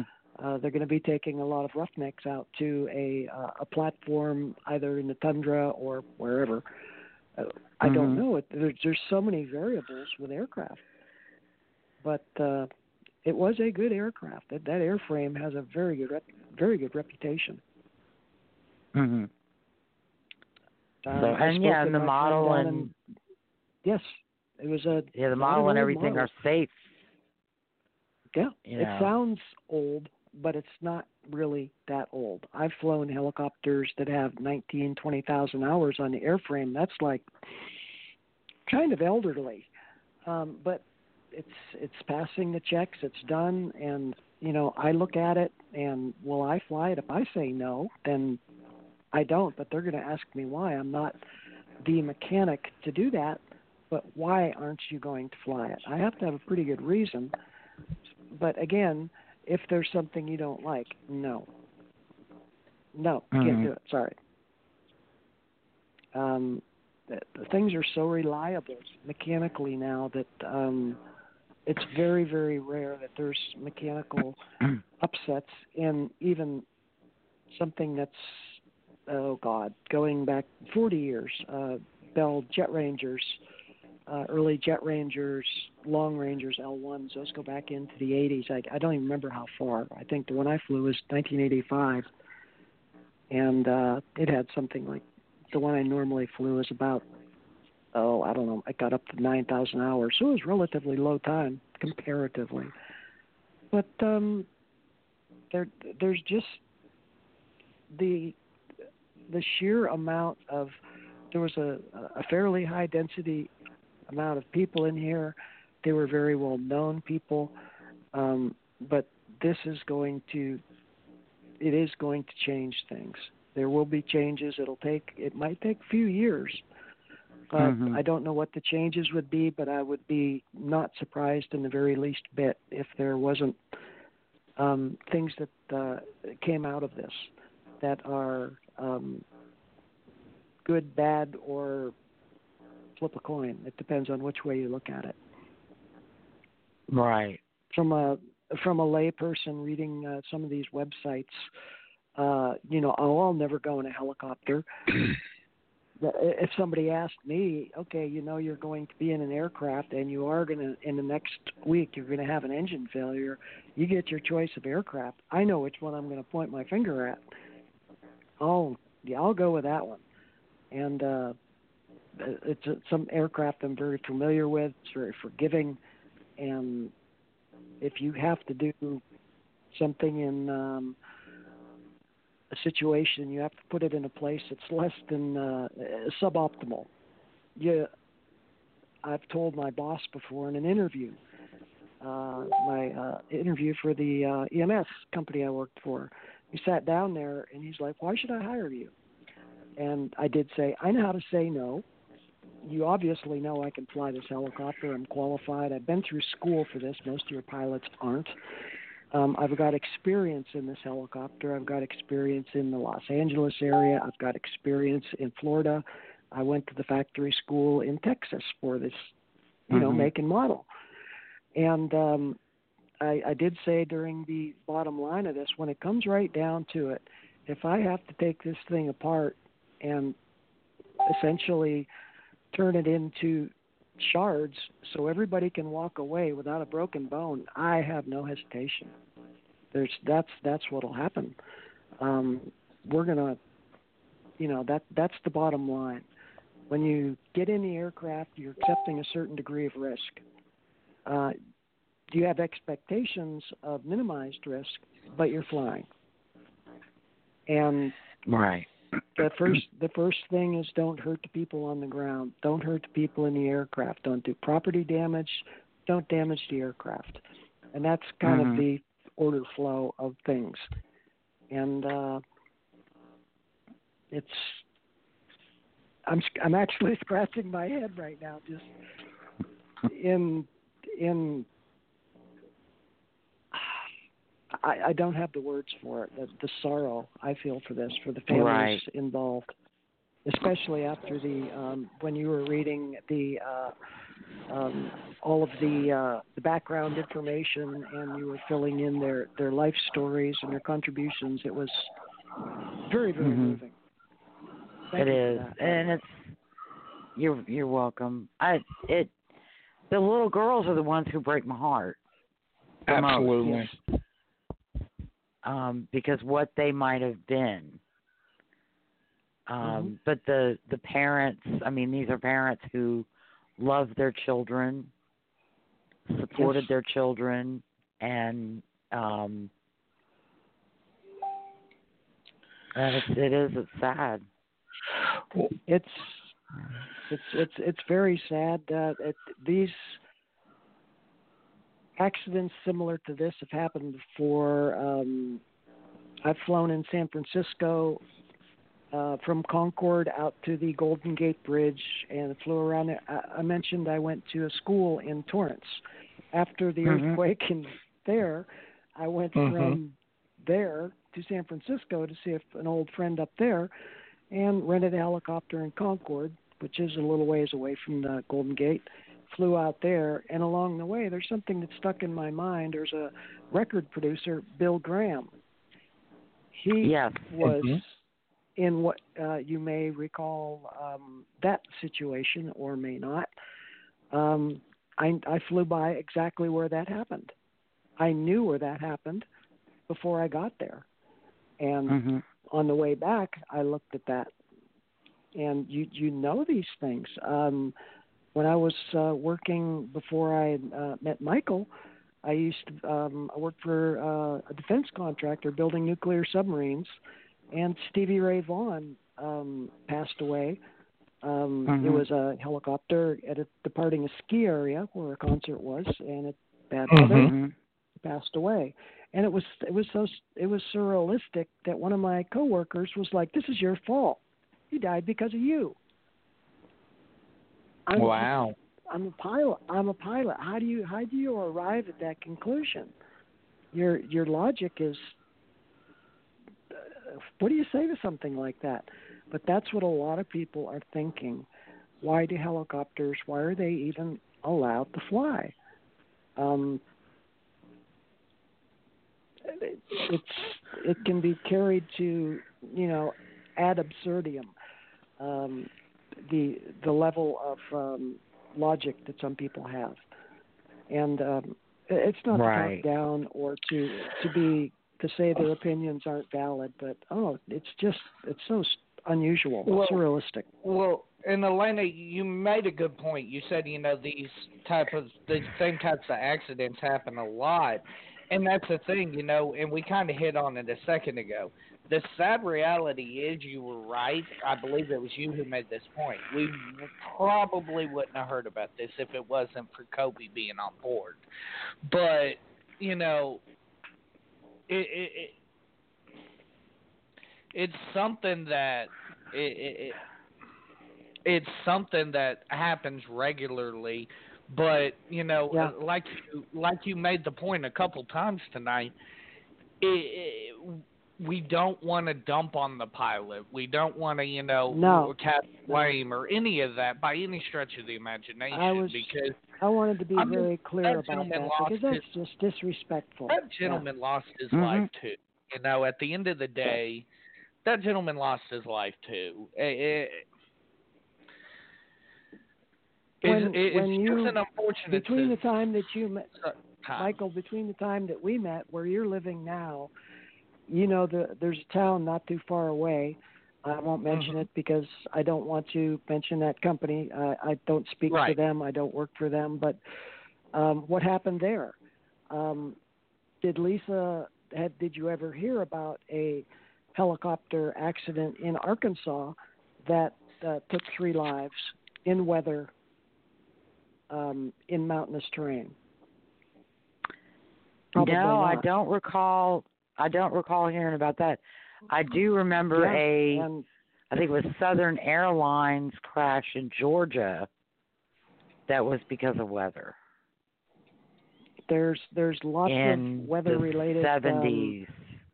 that's I mean that was weather is a weather is weather is a factor. Mother Nature is um you know, she's unforgiving sometimes.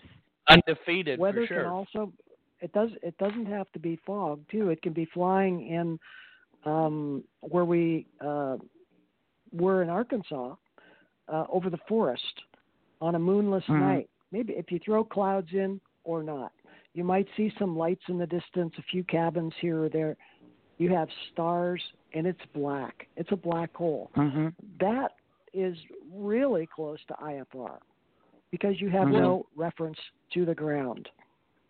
Correct. Well, if you and can, if you have and the you become moon, you disoriented. Sometimes you can see pretty good. Well, you have your instruments, and you always have to trust your instruments. They don't Mhm. lie, and you have to immediately go from if in, in that situation. Then it was a it was the aircraft I think I mentioned was equipped for basic instrument flight, but our company policy was if you punch into the clouds, climb, grab a handful of power, slow down, get your max rate of climb, get altitude, be way above the highest obstacle in the area, like I pointed out on these helicopter route charts. If it's 3,200 feet, I want to be at 5,000 feet, so I've got good radio Mhm. range.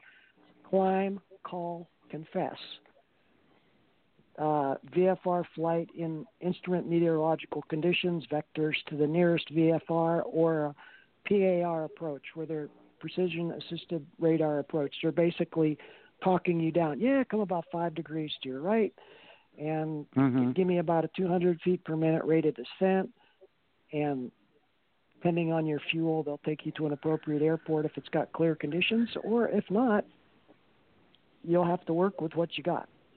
Um, Mhm. Well, and Elena, I think.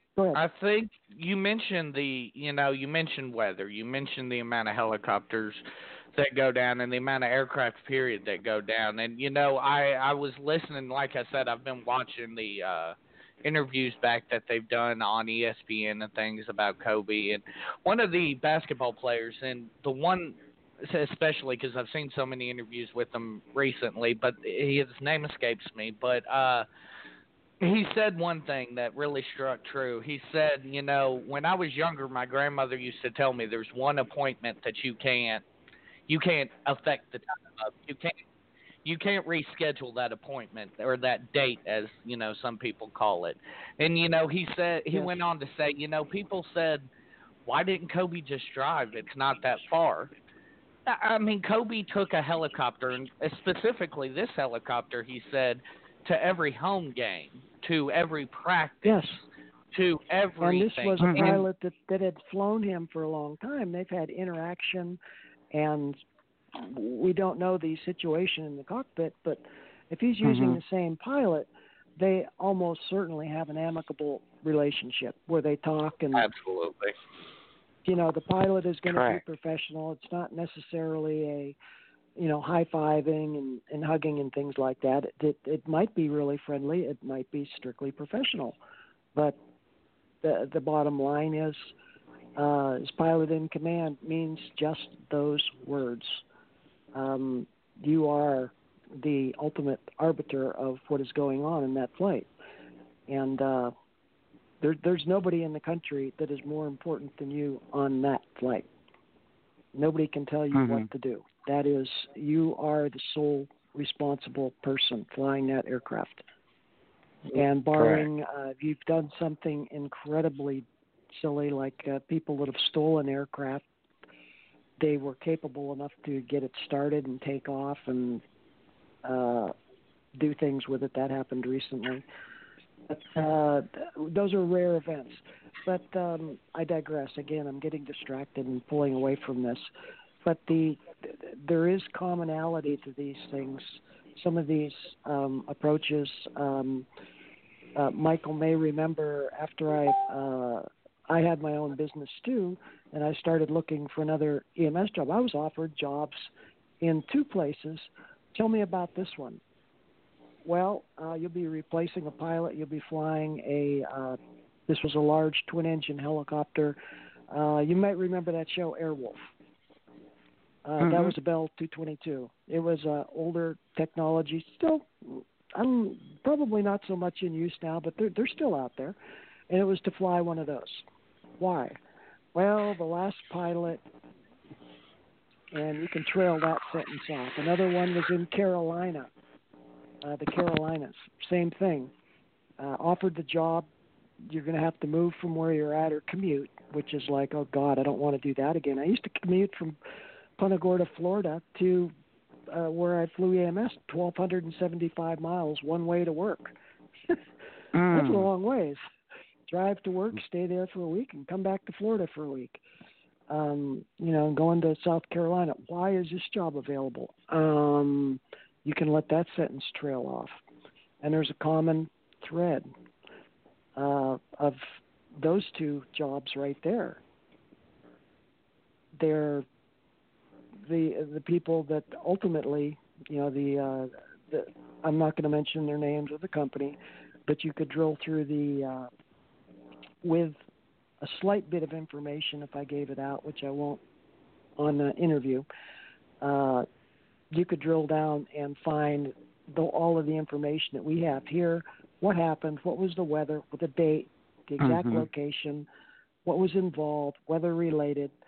Um, one of them was more, you know, it was really dark than I mean, the, there was no moon, no celestial illumination, maybe a, a high high ceiling, but there's there's no outline, flat terrain, but there's there's stuff out there. And Mhm. um, the number, um, the uh, if you look in that Nall report and you talk to helicopter pilots, um, the number one problem that they have is, hmm, how do I say that? It's almost like I don't want to say it, but I'm actually going to leave that one alone. Uh, the number one cause. I'll let you look that up because it, that that could be that that Right. that could seem like I'm pointing a finger, but you can look that up in that Nall report and um, the the causes for that. Anybody, Well, these are all Let's freely available documents.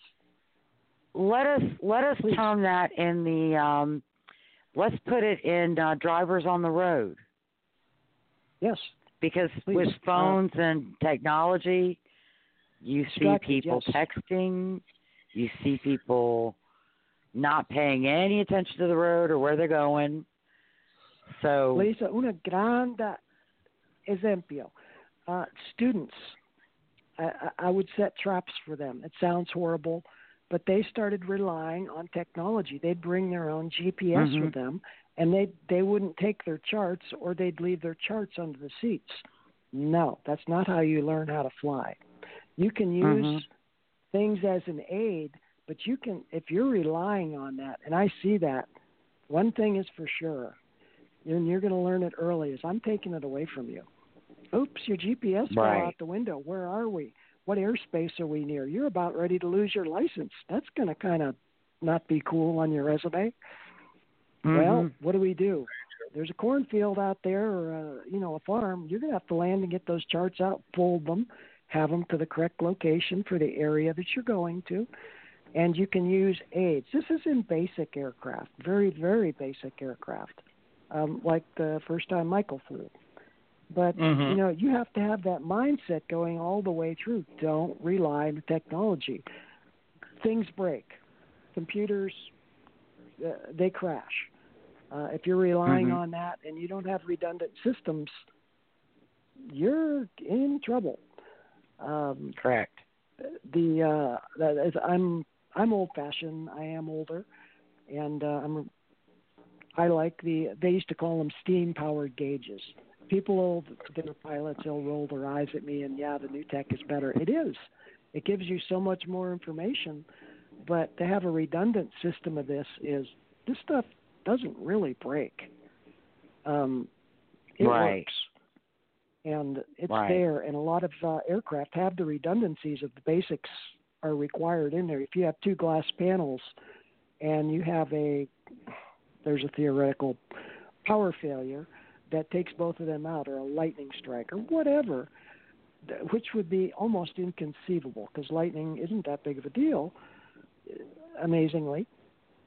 But uh, you lose those; those are your instruments, and you have to trust those with your life. And uh, to not have the backup instruments, think of the uh, um, uh, the the two airline uh, uh, mishaps that have caused a major air carrier, major airplane manufacturer based in the United States. Their fleet is grounded, still grounded, Mm-hmm. um, and will be for quite some time because of over very high level of automation and um, an older design aircraft that's continually upgraded rather than Mm-hmm. starting with a clean sheet of paper and integrating all of these um, items. You keep improving and improving and improving, but you don't bring the pilots up to speed or uh, you get conflicting input from uh, the um, the instruments and the flight controls. Uh, Correct. modern modern airliners, there's no cables and wires. It all it's all fly by wire. Um, the original ones that came out with those, there was a unfortunate um, demonstration flight they had on that, and they wanted to show off how great it was. But the computer was like, "I'm sorry, we can't authorize that. You're asking for a low pass with a high pull up at high power setting. Mhm. That's uncool." And Mhm. it had a full video of that and the the computer was it was very smart but you know there's uh, some lines of code that wouldn't allow it to do what needed to be done in that situation and as they were they were they were showing maybe showing off a little but it it shows the level of automation got to the point of you're asking for something that it really should have been able to be done. It wasn't outrageous to expect this, but it was unusual but not outrageous. But the Mhm. computers prevented it from being done, and the result from that was um, very unfortunate. Right. Absolutely. And Now, Miss and, Miss Elena, I have I have dialed a rotary phone. Mhm. I've navigated with a map book. oh, I write in we're in cursive. same place. Hey, wait, hold on. I do all of that. No, wait, I've never dialed a rotary phone. I have had a phone and a calculator. Mhm. I have done that. My first computer was a pencil, a sharp pencil with an eraser and a sharpener. I've got a picture of that. so, I and I understand, and you have to when the when you have to be able to recognize when the automation isn't right, isn't working properly, and how to get out of a situation that is Yes. going bad. And when you Yeah, rely too much on the technology, you have no clue. the the default goes back to you you must trust the instruments Mm-hmm. but if the if the technology is wrong to start with, and we're we're really straying from what we originally started talking about. But I'll try and finish this thread a little bit. You get so far away, the technology-wise, a simple little thing gives you a divergent reading, and they respond, "Oh, this happens, you do this," and that's not the correct thing because it's the system is telling you one thing, but it's actually really simple. Uh, there was an airliner going across the Atlantic, uh, a very large airliner, and it took them a long time to guess what happened, and uh, mm-hmm. it was it was never recovered because it was so far uh, over water. But they pieced it together, and it was a relatively simple thing, but the technology was like, no, this couldn't possibly be happening. So this is what you need to do, and it was exactly the wrong thing. Um, Correct. Uh, uh, so, is that Air uh, France?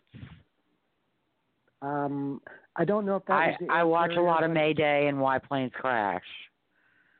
Yeah, I think that uh, was a. Uh, it might have been a 380. Oh. It was a a, a jump a large a large aircraft, non-American manufacturer. Yeah, it was the And, Airbus. uh, yes, they they used to be Yes. called Aerospatiale. When I started flying Aerospatiale helicopters, uh, A Star, I've flown them. I went to school for them. Then they changed their name to uh, American Eurocopter, and now they're Airbus. Uh, they're associated with you know Mhm. Airbus airplanes. Full disclosure: I fly on Airbus airplanes out to Beverly Hills a Mhm. lot, just a whole right. They're a great And they were it it was uh the pitot tube Yes, exactly. was You- iced you, over. You you you you nailed it right there. You Mm. nailed it right I there. watched- and there's I watched usually Mayday and Why multiple- Planes Crash. Multiple. You you nailed it right there. And the pitot tube uh, in the helicopter, for example, my little helicopter, you're flying along. What if you hit a bee? It's just the perfect shot of a bee or a fly. The pitot tube is Mhm. the size of a piece of pencil lead, and that's what powers your airspeed indicator. Well, Mhm. okay, what else do you got? Look, I'm going over the ground. I'm obviously moving. The engine's running. I've got good rotor RPM, and you can tell by experience you're going faster than the speed that you need. So you just, it's not an emergency, it's an urgency. Find the nearest Mhm. right place and land. Where we used to live, the helicopter Michael first flew in, there were flying Mhm. spiders in Arkansas certain times of year, and they would fly through the air. One of those clogged my pitot tube system. I take off, Mhm. no airspeed indicator. Okay, no big deal. Turn around, come back, do it, you know, land. I have to clean it out, get a little compressed air. Lesson learned. I have to make a cover for that. Never in my life have I had to make a cover for that, but you do there. And those pitot Mhm. tubes on anything more advanced than a really basic helicopter, they're they're made out of a silver colored metal and it'll say do not touch, do not step. The reason you do not touch is they're heated. If you touch them your hand will melt. They're heated Right. so they won't ice over. And Ice over. if there's a uh, yeah, if there's a problem with the uh, the anti-icing system or the the computer says nah, you don't need no stinking icing system, then that's you don't get it on a, a automated control. Mhm. So I don't mean to sound, sound so glib on that.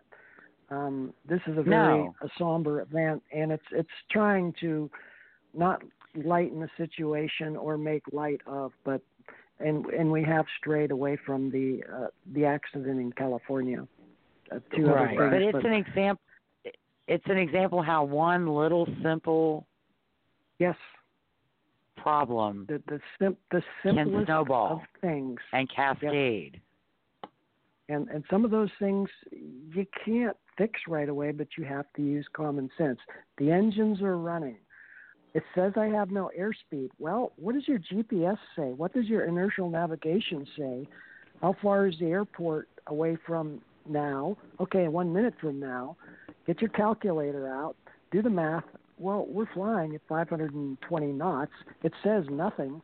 So obviously you take out a placard and you just cover up the airspeed indicator. It's non reliable. and when you're uh, especially learning instrument procedures, the um, uh, flight instructor, a uh, instrument instructor, I, I have read that um, the uh, pilot of this helicopter also had an. Uh, I could be wrong, but I read it somewhere uh, today. He was an instrument instructor as well. Um, Mm-hmm. it's it's like a flight instructor. You, you take things away. You get really reliant. You got a good scan going. Okay, you're getting this is too easy for you. Take this away. Take your um, uh, vertical speed indicator. Take your uh, uh, directional gyro. Okay, you lost your directional gyro. What do you have? You have your compass. You still have a way of doing that around. Basic, no GPS, just uh, going back to the thing of steam powered gauges, basic instrument flying, a T panel, and, and the the instruments are laid out in a normal. A person can get into an aircraft and have a familiar view Mm-hmm. where the instruments should be all the time. Um, they might not be familiar with the exact aircraft, but you'll know the orientation. The modern glass cockpits, the information is really intense when you first start looking at it. There's so much there. It would be like uh, if you pulled up the sectional chart and I said, "Tell me what this said." You go, "Oh my God, I don't know." And okay, first, are you flying an airplane or a helicopter? I'm flying a helicopter. Okay, none of this stuff right here matters because we're low to the ground. We're a thousand feet off the ground. You know, that's a pretty common altitude. Thousand, fifteen hundred feet, depending on the terrain. Um, that's pretty normal. Flying higher, maybe for noise abatement, but it's not. It's really not typical unless you're. It's an instrument type flight. Then you're on an instrument airway at a certain altitude. But uh, procedures are your friend and part of the training uh, that's drilled into. You. Okay, you're really comfortable with this. You're doing really good. Well, let's make it Mhm. harder. Let's take that away from you. How do you figure this out? And you have to logic this out while not giving up your other parts of the scan. And then they'll say, okay, Correct. this is really good. Now, or a VFR pilot during your uh, a private pilot check ride. I'd never did it before until that uh, my check ride. He gave me the foggles. Uh, you called it the hood. We used foggles because Uh-huh. they were really small and easy to carry. Okay, close your eyes and tilt your head back a little bit. Put these on and take your hands off the control. And he maneuvered the helicopter in just like drunken maneuvers to try and Mhm. disorient you. And then, okay, three, two, one. Put your hands out. You've got the controls. Open your eyes. Use the instruments, and you look at the instruments, and you have to recover. And it was Mhm. to me, it was like, wow, that was fun. Can we do it again? And he's like, why? And I was like, it, it's it's problem solving. It's great.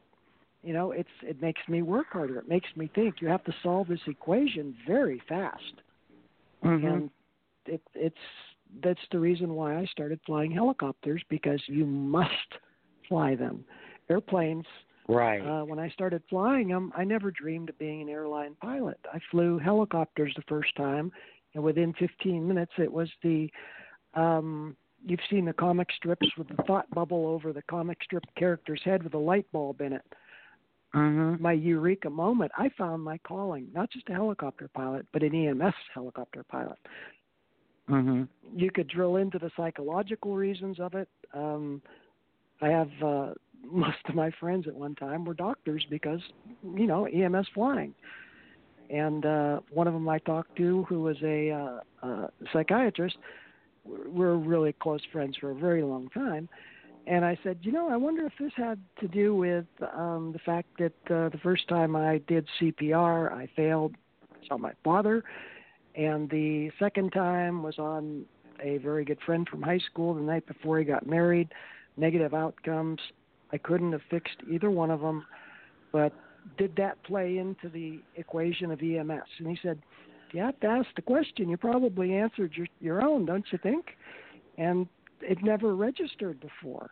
Maybe that was like a subconscious reason of why, voila, I found it. You know, eureka. Mhm. I don't know, but it's people find uh, a calling. People do uh, certain jobs that they find as a calling, and it's like you're not even working at all. You love it. The right. I can equate that to, to Michael and wrestling since I've known him, and I've known him for a long time. Um, he's always been into wrestling, always, always, mm-hmm. always, always, and that's now what's he's what is he doing? He's still staying with something he really enjoys, and I'm proud of that. I'm just I'm happy that he's got something and he sticks with it, and I'm sure it it doesn't seem like work at all.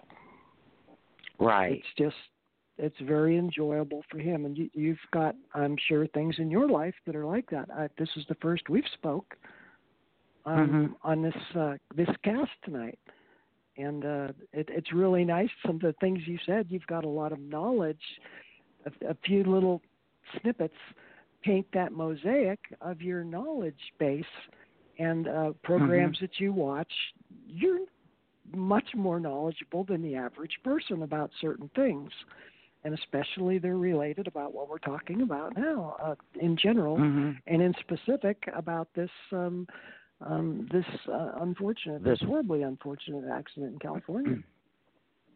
Well, I also have worked in civil uh, litigation for plaintiff and defendants for mm-hmm. many years, so I've learned about a lot of different things over the years. Uh, car accidents, I worked in admiralty.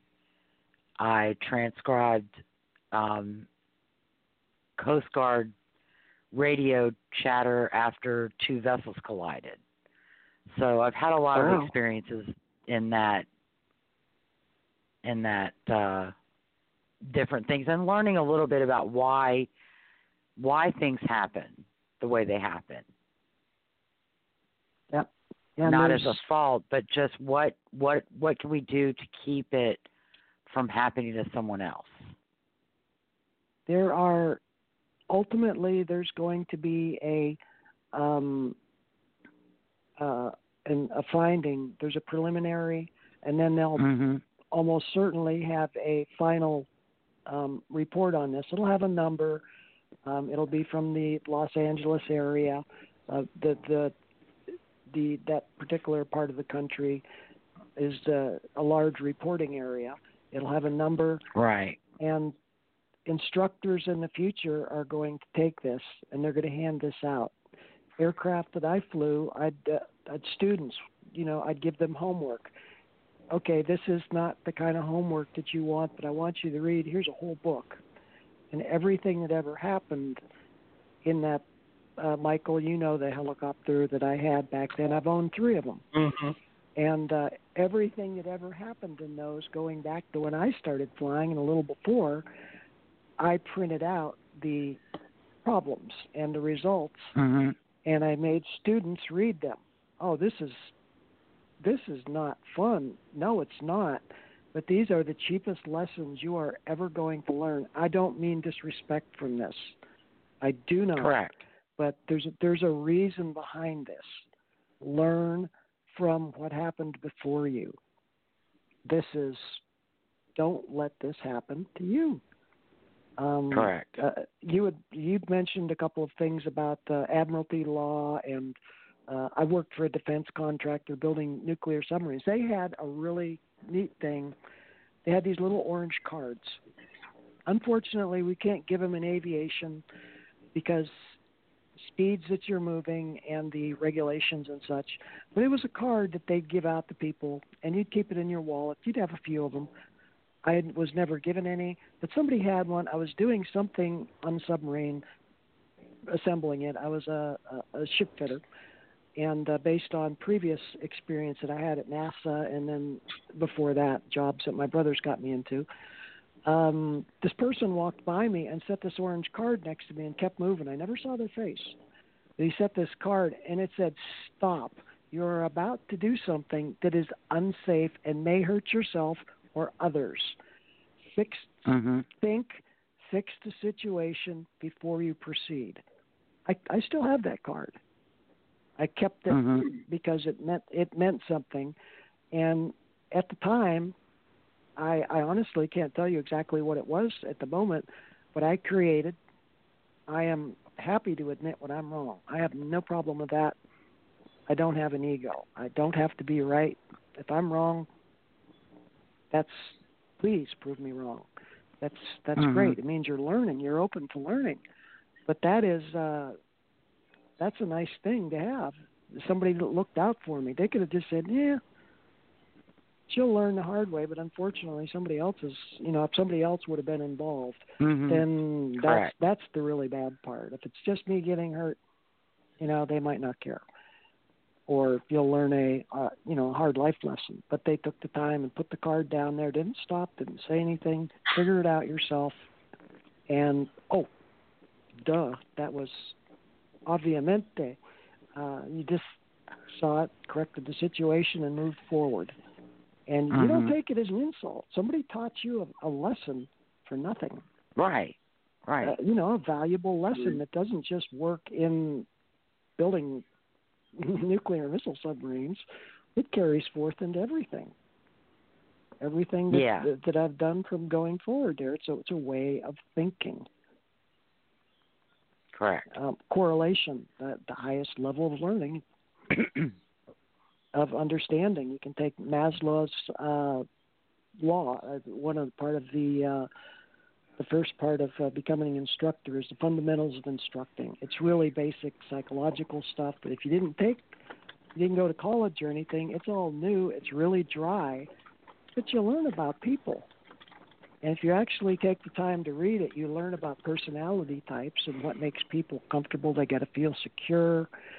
They want to feel loved and working your way up the triangle. And it's applicable to everything. We're really Mhm. getting esoteric here, but there's things that are related. It comes back to learning.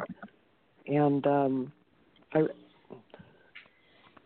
we all, so many millions of people just beg, would be are begging and still can't believe it that this, you know, happened and so wish Mhm. it didn't. And from going forward, what can be done to improve the world from it? I don't mean to sound Right. callous from it. I don't want to be callous, but what can we learn? And it's not just in aviation, it's in other stuff. Think about what you're doing and personal responsibility. Think about what's going on. As you mentioned, when you're driving a car, distracted driving. Mm-hmm. Absolutely. Absolutely. Yeah. well, And well, Le- well, Elena, I know we're uh we're in overtime here, so uh, I think we're gonna go ahead and wrap this. I do really appreciate you coming on and uh joining us oh, here it's, tonight. it's no problem at your all. It's a, a pleasure, a great pleasure. See, thank you so much. Thank you're, you you're so more much. than and welcome. You have a wonderful rest of your night, uh, and I will talk to you later. Okay, take care. Buona You as well. Thank you. Bye bye. Bye. Wow, Lisa, that was that Oh, was wow, that you know, was- that wasn't what we expected, but that was pretty that was pretty insightful into you know the things that that you know could you know gave us a really good insight. Mhm. It was. It was good insight. And you know, I I deep in my heart I think what we're going to find is that it's not one thing. It's going to be multiple things that Mm, led to Absolutely. um and you know we just as much as we want instant information in these days i think what we have to do is we have to be patient and we let let have to let the ntsb do its job complete its investigation Absolutely, absolutely. That's the important thing. and don't make any judgments. Don't you know? At at this point, we should all be mourning anyway. And if there's anyone out there in California listening, if you were near the area in Calabasas or Glendale, Burbank, Van Nuys, if you had any video, any photographs, any information, please contact the NTSB and give them the information you have. You may not think it's important, you may not know it's important, but it could be important to help them get the answers that they are looking for. Absolutely, absolutely. And you know, one of the other things I want to say for all this, and I just saw another one. Thank God it had been, you know, taken down by Facebook as a false, you know, as a false video. But mm-hmm. if you do have video of it, and I'm gonna be kind of harsh in my language, but don't be an asshole. Don't post it on fucking Facebook. Do the right thing. Take send it to the NTSB. Exactly. Immediately. Immediately. And uh just and before I close out, and I guess we better hurry because we have an indeterminate period of time after ten o'clock. Right. Um, I I just want to say um, that our thoughts and prayers, and I'm sure everyone out there uh, is is thinking of uh, JJ and Alexis Altobelli, Vanessa, Natalia, Bianka, and Capri Bryant, Chris Hayden and Riley Chester, and Matt, Penny, Tom, and Ivy Mauser. Um, these are the children and spouses left behind in this tragedy, and our hearts are breaking with theirs. Absolutely.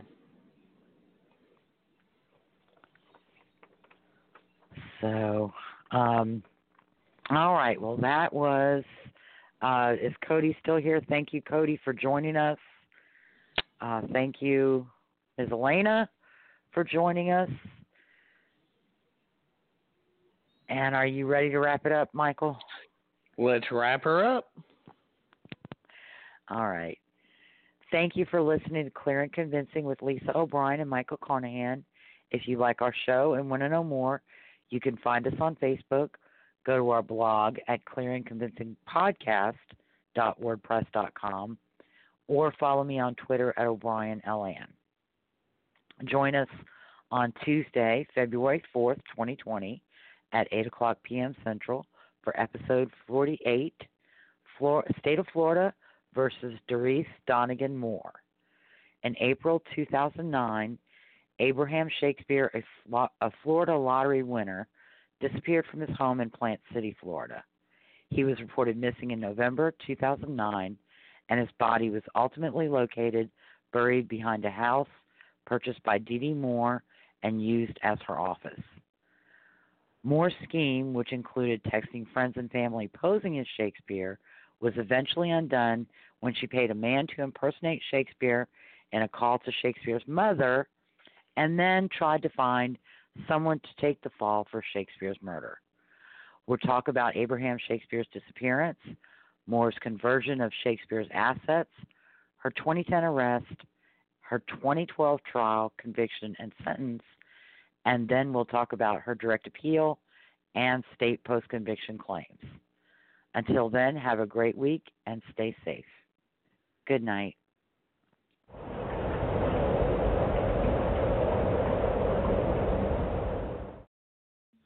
May the road rise to meet you.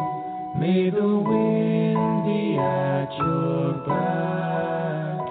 May the sun shine warm upon your face.